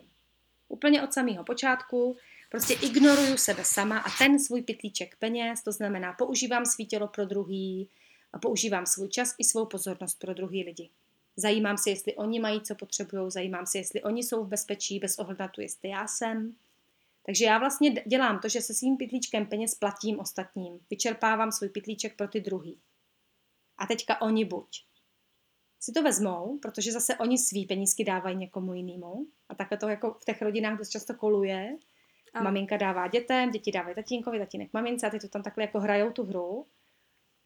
A nebo si někdo zvykl, že má víc. Takže když bychom se vrátili k té ženě, která posluhuje, takzvaně, tak dost často vidím, že má muže, který mu bylo posluhováno, když byl malej, maminkou. A on si prostě zvykl, že má svý tělo, svůj čas a svou pozornost, plus maminčino tělo, maminčin čas a maminčinu pozornost. Má víc a chce víc. Zvykl si. Prostě připadá mu to normální. On nechápe, že to má být jinak. Nikdy mu nikdo neukázal, že to má být jinak. Takže on si potom najde ženu a chce to. Chce to, na co má právo, protože on to takhle pochopil, jak vyrostl. Takže se mu potom musí ukázat, že to sice je jasný, kde to vzal, ale že to je omyl, protože to maminka dělala špatně. Že sice to takhle bylo pro něj, ale maminku to úplně zničilo a vyčerpalo třeba. Dává to smysl? Zkusím na to podívat právě z pohledu toho muže. Škoda, že v tom máme teda ten gender, ale tak v tom příběhu je to teda ten muž. Je, tak to pojďme obrátit, protože ty příběhy, já to teda ale musím říct, ty příběhy jsou klidně i obráceně. Mm-hmm. Jsou muži, co posluhujou, jsou muži, co ustupujou, prostě bývá to i obráceně. Tak pojďme dát ženu. A teď ta žena má, jak říkáš, ty hranice, má ten svůj prostor, teda jako expandovaný. Ona to tak necítí, ona cítí jako ty svoje hranice jasně a cítí, že má na ně právo. Jako, jaké jsou pro ní signály, nebo měly by být signály, že to že tam je něco špatně. No a to je o těch hranicích zase. Taková žena si toho dost pravděpodobně nevšimne. Proč by to dělala? Pro ní to je výhodný, že jo? To ego její si toho prostě, proč by to dělalo, když ona, proč by se měla dobrovolně o něco připravit. Nebo i když si toho všimne, tak dost často nereaguje, protože to je jako, taky to všichni děláme, je to pro nás pohodlný a příjemný, že jo? Když to občas za nás někdo vezme. Takže dost často jako si toho nevšímá a tam je to o tom, aby to dal najevo ten partner. To je prostě právě o tom, jak jsme k sobě upřímní a jak si nastavujeme hranice. To okolí to dost často najevo dá. Dřív nebo později ve svém životě narazí na někoho, kdo jí to prostě řekne. Já ti nedám. Tohle je zajímavý, protože jakoby ona není nositelkou problému nějakým způsobem v tu chvíli. Ona vlastně jako nemá svůj problém. Ona dostává dost a to okolí okolo ní se nějakým způsobem musí jako stahovat. A jak, jak přenést tu zodpovědnost na ní? Ona, ale to není pravda, protože když to okolí bude na svý rovnováze, to znamená nebude dávat a prostě se stáhne tam a bude dávat jen to, co je normální a ne navíc, tak jí to začne chybět a co potom dělá takovej člověk. A to je hezký, že jsme zrovna teďka řekli žena, protože ženy to umějí, oni umějí být tak pěkně hysterický a prostě umějí zase jako ty manipulace a oni si to začnou vymáhat. Oni si začnou zlobit, že to nedostávají. Ty si mě nevšímáš, Dost, a tohle je vlastně dobrý, tohle dost často dělají ženy. Ženy mají někde pocit, že by jim muž měl věnovat čas a pozornost. Protože hodně žen neumí věnovat pozornost samo sobě, neumějí jako být sami sobě přítelkyní, neumějí sami sobě naplnit čas nebo svý potřeby. Právě proto, že se místo, aby plnili potřeby sobě, tak se furt koukají, kdo co potřebuje a jim to potom chybí a pak říkají těm partnerům, ty se o mě nezajímáš, ty si mě nevšímáš, ty si furt děláš něco sám, ty jsi takovej sobec. Takže to je projev uh, taky jako nezdravý hranice a jí se to už ukazuje. Jí se začne potom vymáhat, že jo. Ale ono v těch párech to nebývá tak, že jeden chce všude a druhej všude ustupuje. Ono to dost často bývá v nějaký oblasti. Jo, ta žena třeba tady hodně dává a tam si zase hodně bere a muž zase obráceně. Takže to není jako jednolitý, že by se někdo jenom všude rozpínal a zase všude ustupoval. Dost často to míváme o tématech různých. Ale je hodně vtipný, že ty, ty lidi, my si, jako strašný, my si myslíme, že se do sebe zamilujeme, když se potkáme v mládí. Pak když už jsme dospělejší a zralejší a už se víc známe, tak dost často ty vztahy bývají jinak založený.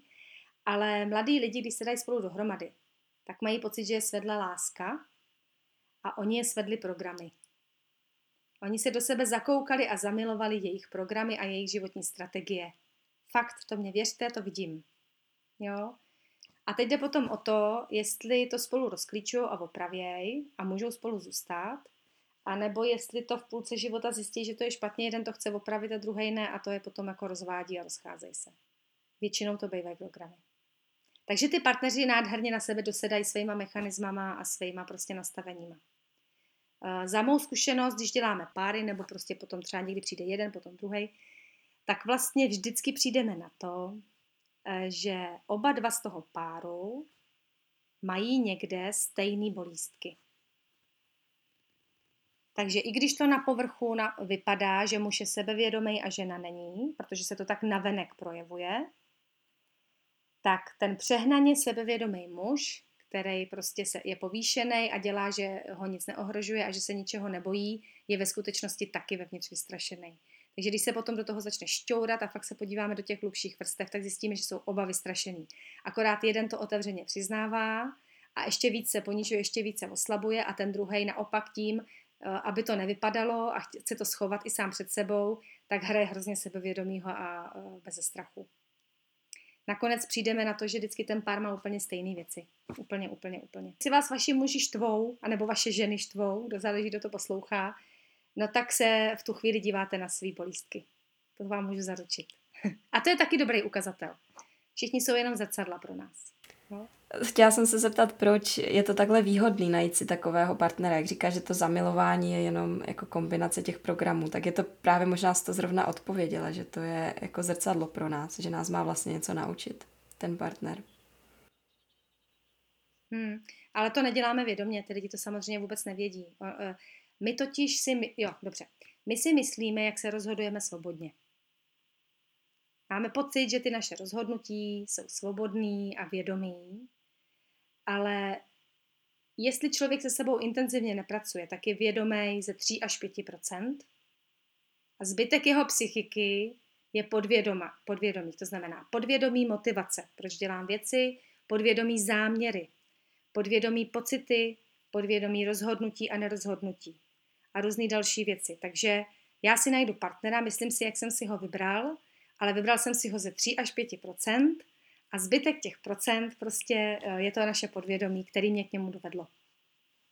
Jo, prostě ono se to někde rozhoduje samo a ono nás to někam vede, ale to je prokázaný. Oni dělali nějaký experiment o tom, že měřili v mozku Uh, nějaký pochody, kdy člověk mu dali nějaký pokyn, on se třeba rozhodl, že se napije a ve chvíli, kdy se vědomě rozhodl, že se napije a chytil sklenici a pil, tak zjistili, že v jeho mozku to rozhodnutí proběhlo daleko dřív, než on si uvědomil, že má žízeň a chce se napít.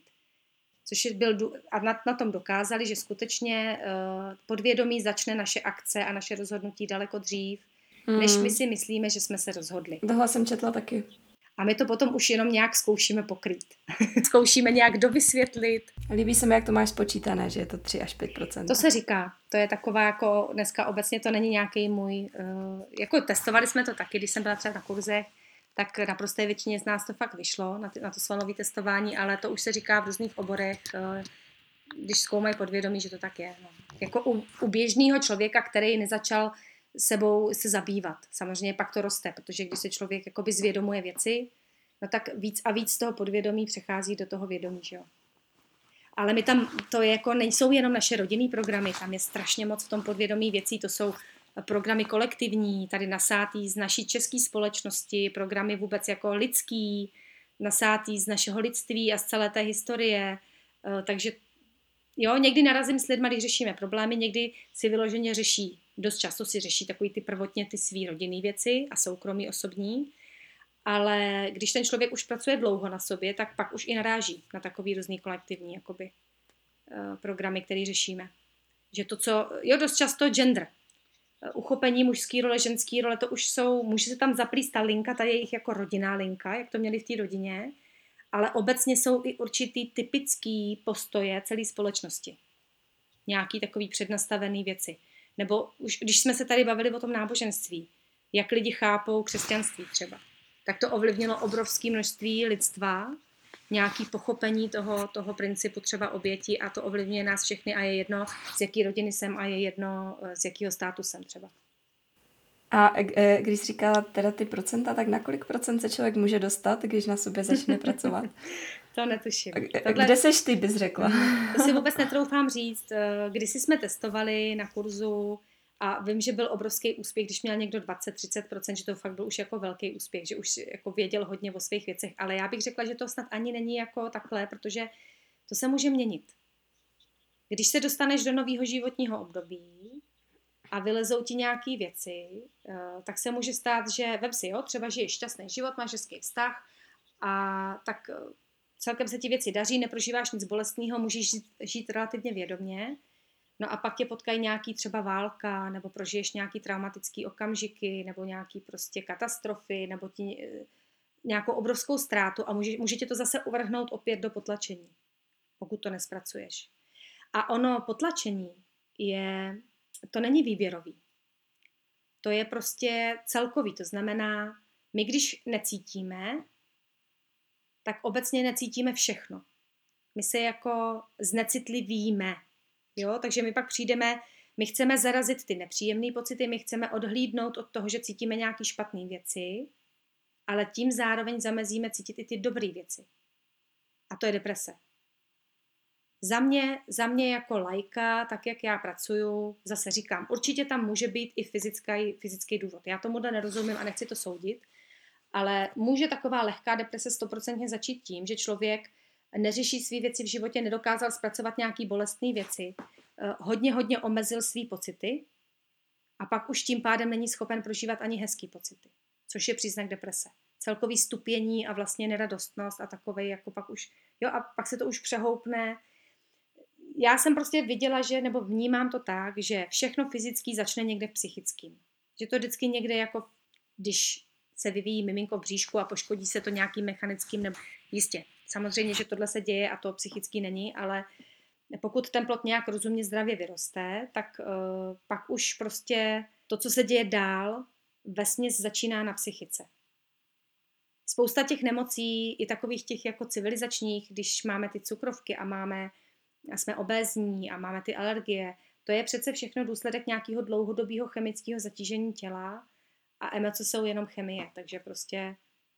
Opakovaný dlouhodobý neřešený emoce vylejvají do těla neustále stejnou chemii, nějakým způsobem ho proměňujou.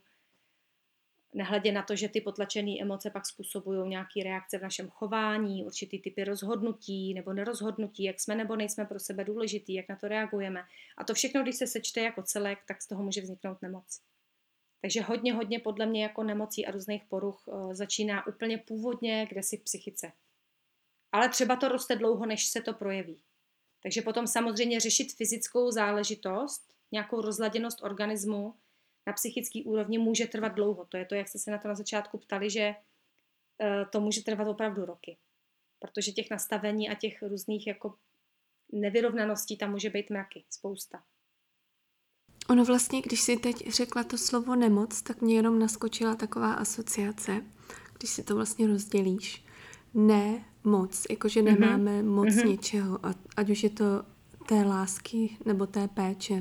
A vlastně to vyvrcholí v, v nějakou tu diagnózu. A nebo nemáme moc nad svým životem, protože jsme oběť. Mm-hmm. A být oběť znamená být ve špatných negativních pocitech, které způsobují fyzickou nemoc. Mm-hmm. Jo, takže i takhle by se to dalo. Jak vnímáš autoimunitu, nebo měla jsi někdy nějaké klienty, kteří za tebou přišli? Jak, jaký je ten konstrukt, nebo jak se česky říká, souvisí to něco jako alergie? Uh, to je krásný, protože já, když jsem se jeden čas zabývala tématem imunity, tak mě z toho vyšlo téma hranic, protože co je imunita? To jsou, to jsou hranice přece, si to uvědomte. Imunitní systém má nějaký svůj prostor a teď do ně, k němu přijde něco zvenku a my to buď rozhodne, my se buď jakoby rozhodneme, jestli, nebo ten imunitní systém se rozhodne, jestli to pro nás je škodlivý nebo není. A pokud to pro nás škodlivý je, tak zdravý imunitní systém uh, udělá reakci a odmítne to, co je škodlivý. Nepustí to dál prostě, což jsou vlastně hranice. Takže nechci to zase říkat na nějakých sto procent. Určitě jsou chvíle a věci a situace, kdy to má určitě i fyzické podněty, stoprocentně, ale v určitých procentech našich poruch a nemocí bych e, řekla, že imunita jsou hranice. Tam já vidím tu podobnost. Chtěla jsem říct, že v určitých procentech se dá vždycky to fyzicky nějak napojit na nějaké psychické věci, na nějaké jako principy fungování v té psychice se potom objevují i v tom těle. Takže u té autoimunity, když se to dá třeba uchopit ve smyslu, je možné, že člověk napadá sám sebe? Mm-hmm, určitě, a to děláme přece běžně. Mm-hmm. My, když máme porušené hranice, my umíme být agresivní na sebe sama. My umíme sama sebe neuvěřitelně ohrožovat. Lidi mají spoustu sebedestruktivních programů. Opravdu rozhodnutí, kdy ty lidi opravdu se i jako fyzicky poškozují. Ale to jsou pak už i ty poruchy, že se řežou, že si, co jsou závislosti, co jsou všechny tady tyhle ty věci, co je, já nevím, obžerství nebo nějaké nebezpečné chování. To je přece všechno sebedestruktivní, to je, to je jako ohrožování sebe sama. Takže my, mu, my vlastně někde máme vevnitř hluboký já, který je trošku pasivní, je cítící, pasivní je prožívající a pak máme na povrchu takovou tu aktivní složku, která koná věci, která se rozhoduje a dělá. A já to někdy popisuju jako, a to zase teď ale trošku sklouzneme do mužský a ženský. Ono to totiž se někdy popisuje jako ženská energie a mužská energie. Ale není to dobrý takhle říkat, protože pak, když to je v muži, tak ten muž se těžko pere s tím, že má někde v sobě ženskou energii a pak se ta muž, mužská trošku demonizuje. Tak pojďme jí říkat třeba pasivní a aktivní. Tak ta aktivní na povrchu, to je naše mysl, to jsou ty naše programy, umí být dost nepřátelská a jakoby destruktivní dovnitř. Já jsem viděla lidi, kteří se rozhodli, že, se, jako, že budou nemocní třeba.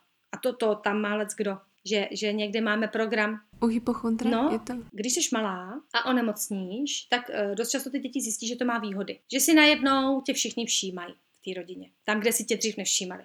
Že nemusíš dělat věci, které se ti nechcou. Že nemusíš tam, kam se ti nechce, třeba do školy. A když se to opakuje a to dítě, a když v té rodině tenhle ten zlozvyk se jakoby do, dobře uchopí a opravdu ho tam tak jako spustí a hrajou ho, tak z tebe pak vyroste dospělý člověk, který to dělá sám sobě. Ty to potom, ty opakuješ ty mechanismy té rodiny sám na sebe. Takže nedovolíš si prostě někam nejít, když někam nechceš jít, tak musíš onemocnit. Takže si zařídíš, že onemocníš. Prostě zařídíš si to. Podvědomě si to zařídíš. Jo, tohle podvědomě, že? Mm. Jo, nebo když se chceš něčemu vyhnout, tak si to podvědomě zařídíš.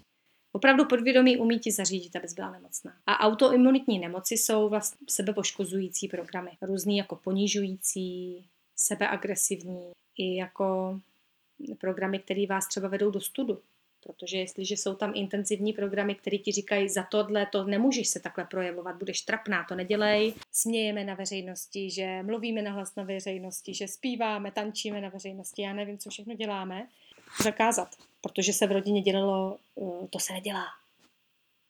Jsou lidi, kteří by se nevedli s nikým za ruku na veřejnosti, protože se to přece neukazuje lidem. Nepolíbili by se, nebo prostě někdo by ani nepromluvil, protože přece já mluvím jako blbec. Ještě by si o mě mysleli, že jsem trapnej. Takže i ten stud nás dokáže pěkně trápit. Uh, jak říkám, dítě se neučí to, co mu říkáme, ale to, co mu předvádíme.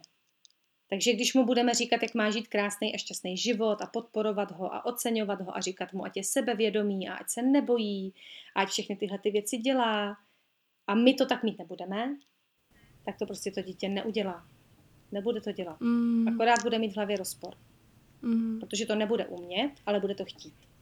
Protože jsme ho naučili to chtít, protože jsme o tom pořád mluvili a to dítě to neumí, protože to nevidělo. Protože jestli má to dítě být šťastný a má být odvážný, tak musí dostat vzor, jak se to dělá. Jak se dělá ta odvaha? Jo, jak se prostě dělá to, že se cítím milovaný, no, že se umím ocenit, že znám svou hodnotu.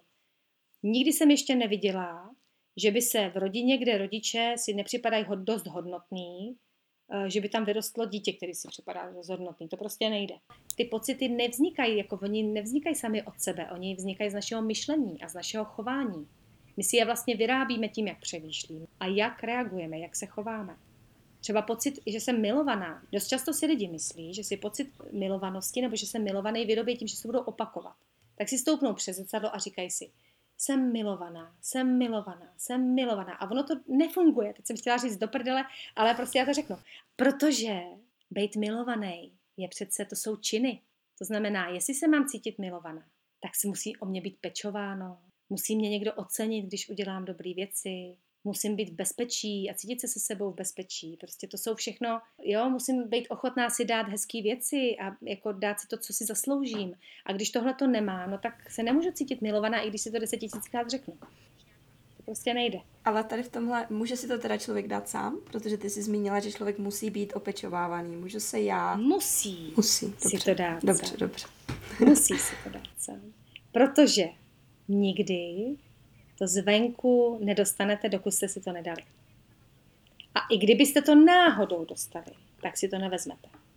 Jo? Protože když tě někdo bude zvenku oceňovat a říkat ti, že já si vážím toho teďka, že tohle děláš. A myslím si, že to je jako dobrý to, co jsi udělala. Když ty si nebudeš myslet, že to je dobrý a když ty si toho nebudeš vážit, tak to sice do sebe nějak vpustíš, ale buď to to popřeš, nebo to nějak zpochybníš, jo, nebo prostě tomu nebudeš věřit. Je ti to úplně k ničemu. Jo, teď kolik žen slyší od svých mužů, jsi krásná, stačí mě, jaká seš. Když to nestačí té ženě, tak to muž může říkat tisíckrát a prostě je to k ničemu.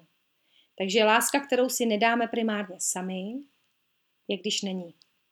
Ale když si ji dáme sami, tak se nám potom děje i venku, protože jestli já umím ocenit sebe sama, opravdově, fakt se oceňuju, tak vůbec nechápu, proč bych se měla obklopovat lidma, který nejsou schopný mi to dát, proč bych to přece dělala. To nedává smysl, takže se logicky obklopím lidma, kterými to ocenění dají taky. Jestli já e, sama sobě jsem schopná poskytnout svobodu, chovat se jakkoliv, říkat cokoliv a cítit cokoliv, nedávalo by vůbec žádný smysl, proč bych měla žít s někým, kdo mi tuhle svobodu chce upřít. Takže jakou lásku si dám já, takovou lásku můžu venku dostat, protože si to zařídím, protože si takovým prostředím obklopím. Já musím říct, že jsem tady tohleto, um, jako dítě jsem to nikdy nemohla pochopit. Já jsem totiž jakoby měla v životě jednu osobu, která uh, si to takhle sama hrozně pěkně dávala, že se jako pořád oceňovala. Já nevím, ani, ani netřeba slovně, ale to prostě cítíš z toho člověka, jo. A já jsem si všimla, že ostatní prostě začínají jako kdyby dělat to samé. I lidi, kteří to běžně nedělali s ostatníma lidma, ale prostě jakoby nějakým magnetickým způsobem tady k té osobě, i když ta osoba nebyla nějak jako výjimečná, jako v něčem lepší než ostatní, tak, tak jsem si všimla, že ji opravdu oceňovali víc. Ono to má ještě totiž další důsledky, protože si vím, že jestli já sama sobě umím, třeba když zůstaneme u svobody nebo ocenění, jestli já sama sobě umím dát tohleto ocenění fakt opravdově a věřím si to, no tak ho potom umím dát druhým. Dokud ho neumím dát sobě a mám pocit, že ocenění je nějaká pýcha nebo je to prostě něco, co nemá bejt, že bych si za to měla stydět, že se to nedělá, jak to můžu dát druhým opravdově? To je nesmysl, to potom lžu. Jestli sobě neumím dát svobodu, tak ji neumím dát druhým. Jestli sobě neumím potvrdit hodnotu, jestli neumím sama sobě říct, jsem v pořádku úplně se vším, jaká jsem. Se všema dobrýma vlastnostma, se všema špatnýma vlastnostma, se všema svýma blbejma rozhodnutíma, s tím, že jsem někdy prostě úplně nemožná. Jestli si tohle neumím dát a říct si, máš právo na to být taková, protože to je normální, každej má svý chyby, tak nemůžu to nikdy dát druhým. Tak jak budu poukazovat na svý chyby a budu říkat, jsi špatná, protože máš chyby, protože máš špatné vlastnosti, tak si to budu myslet o druhých. To prostě, co nedáš sobě, nedáš druhým. Tak je to s láskou. Takže to je to, jak jsem začala o tom mluvit, že jsem to pak nedořekla. Že ten Ind říkal, že první láska má být sobě. A takhle, takhle to taky popisoval. Říkal, stejně by to, co potom dáte těm ostatním, by stejně neplatilo. To by nefungovalo. Já bych to vyučovala na školách tohle, ať se to všichni učí. Ty jo. Že jo, no. Ono tam něco takového trošku se pokusili zavést, jako tu osobnostně sociální výchovu, jenomže tohle může vyučovat jenom ten, kdo to jako prožívá. Chápeš? To prostě... To nejde vyučovat přece, jestli to sám nechápeš. A když se podíváš, podívej se na ty učitele. Jak, jak jsme rozbití, jak jako... Já, to, já je nechci, prosím tě... Sama jsem byla rozbitá, asi jsem asi teď ještě v něčem rozbitá, prostě já to nechci takhle hodnotit, ale jako když je pozoruju, jak se, já jsem sama byla učitelka, že jo, a sama moc dobře vím, proč já jsem do toho povolání šla, já jsem ho taky potom opustila a když jsem ho opouštila, tak jsem si musela dobře v sobě srovnat, proč jsem tam šla do té práce. A musela jsem si přiznat, že jsem tam šla, protože se mi líbilo velet, že se mi líbilo rozhodovat o druhých, že se mi líbilo, že šla jsem učit malé děti, protože malé děti tě oceňují víc, než nejsou tak kritický.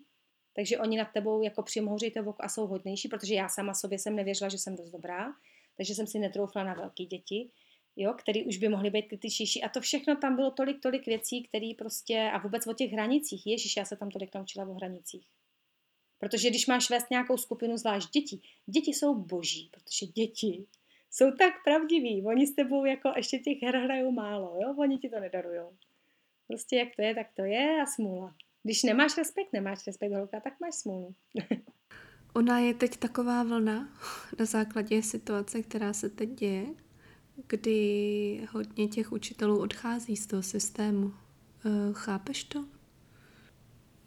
No a neodcházejí třeba teďka kvůli tomu, co se tam všechno děje, takového prapodivného. Nejdřív ta inkluze, jo, to prostě s tím spousta učitelů nesouhlasila a do toho ten online a nevím. Ale víš co, já jako vidím, že uh, ty ročníky, mě je čtyřicet, jo, a já prostě mám pocit, že ty lidi, kterým je třicet a míň, jak už vyrostli fakt po té revoluci, já jsem ještě deset let vyrůstala v revoluci, nevím, kolik vám je holky, jestli jste mladší, jo?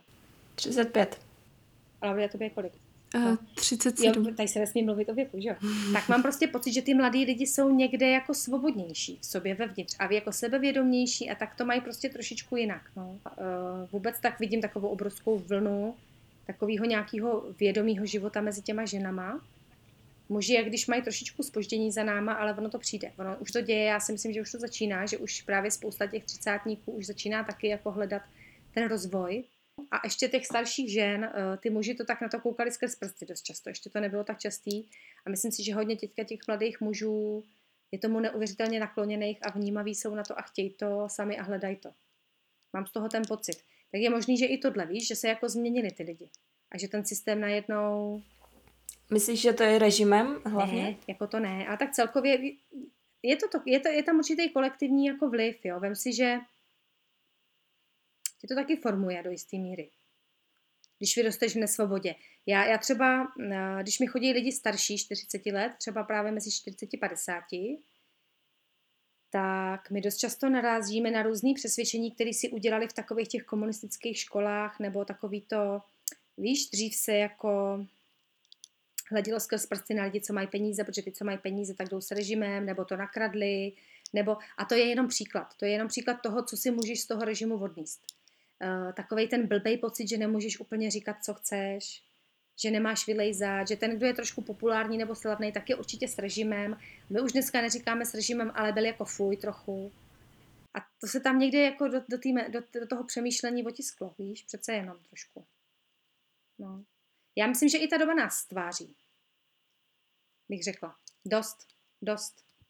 Hmm. Právě proto třeba hodně řeší, jaký vliv bude mít, co se teď děje na ty děti a na tu generaci těch dětí. Hele, to máš jedno, prostě se to děje. Každá generace něco prožila, to nezastavíš. To, co se teď děje, není teď zastavitelné. Já nevím, jestli si to uvědomujete. Máte pocit, že to, kde ten váš život je teď, A to seš sama, ty můžeš svůj život ovládat a můžeš o něm rozhodovat, jo?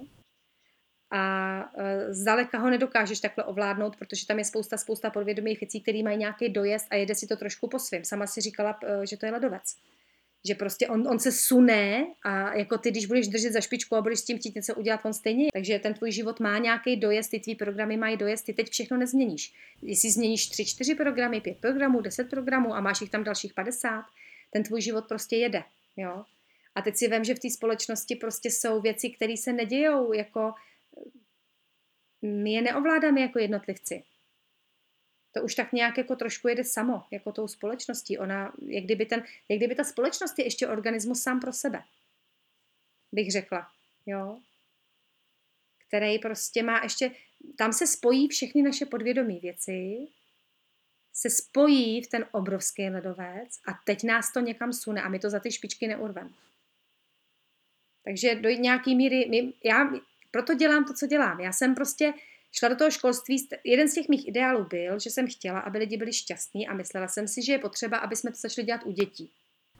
Mm-hmm. Protože když to uděláš u dětí, tak je šance, že z nich budou jako zdraví dospělí.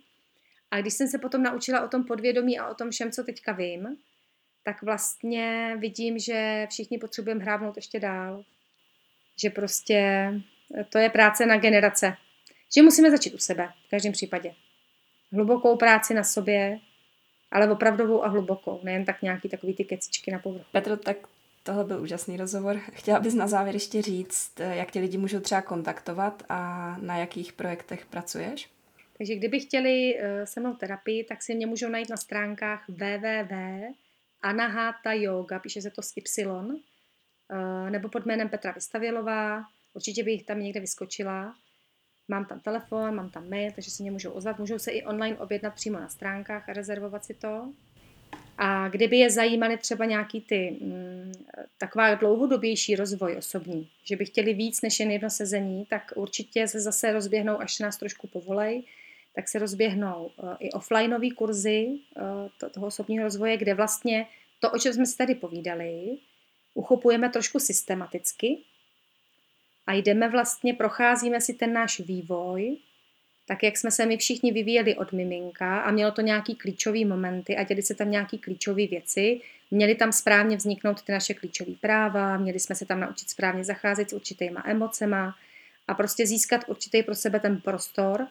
Tak když se to nestane v té rodině správně, tak my to znova procházíme, díváme se, kde co se nestalo správně a pokoušíme se to doopravit tak, aby ten člověk, je to taková generálka, jakoby výchova na druhou, výchova po druhé, tomu trošku říkám. Jo?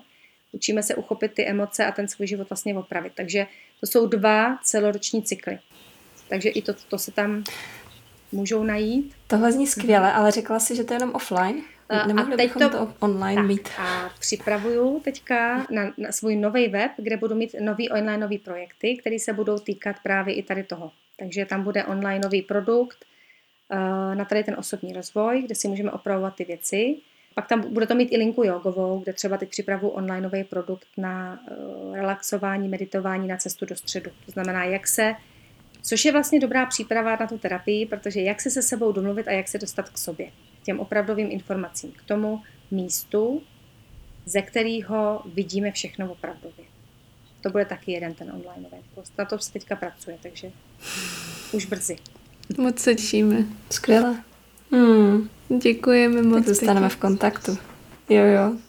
Tak moc děkujeme ještě jednou. Měj se krásně. Já vám taky děkuju, že jste mě pozvali. Těším se. Mějte se hezky. Máme radost, že jste se doposlouchali až do tohoto bodu a když už jste tady, tak moc by nám pomohlo, kdybyste nás začali odebírat anebo úplně nejlépe nám nechali recenzi na Apple Podcasts anebo na stránce české podcasty tečka cé zet. Obojím nás hrozně moc podpoříte, protože díky tomu náš podcast získá větší autoritu u vyhledavačů a čím víc nás umělá inteligence bude uznávat, tím snáš náš podcast bude růst a my se mu budeme moct ještě více věnovat. A kdybyste nevěděli, jak nás odebírat, tak jde to zdarma přes nejrůznější aplikace, které fungují jak na telefonu, tak na vašem počítači. Ty největší jsou Spotify a Apple Podcasts. Pokud vám ani jedno nic neříká, tak doporučujeme začít s aplikací Google Podcasts, kterou si můžete buď stáhnout do telefonu, anebo ji používat přes webový prohlížeč. Zadejte do ní ve vlastních rukou a klikněte na odebírat. Dále dáváme materiál na Instagram a na Facebook, kde na naší stránce nahoře můžete stisknout tlačítko sledovat anebo nám dát like. Pokud máte jakýkoliv nápad, jak bychom náš podcast mohli zlepšit, napište nám e-mail na adresu podcast zavináč vevlastnichrukou tečka cz. Moc děkujeme za vaši podporu, mějte se krásně.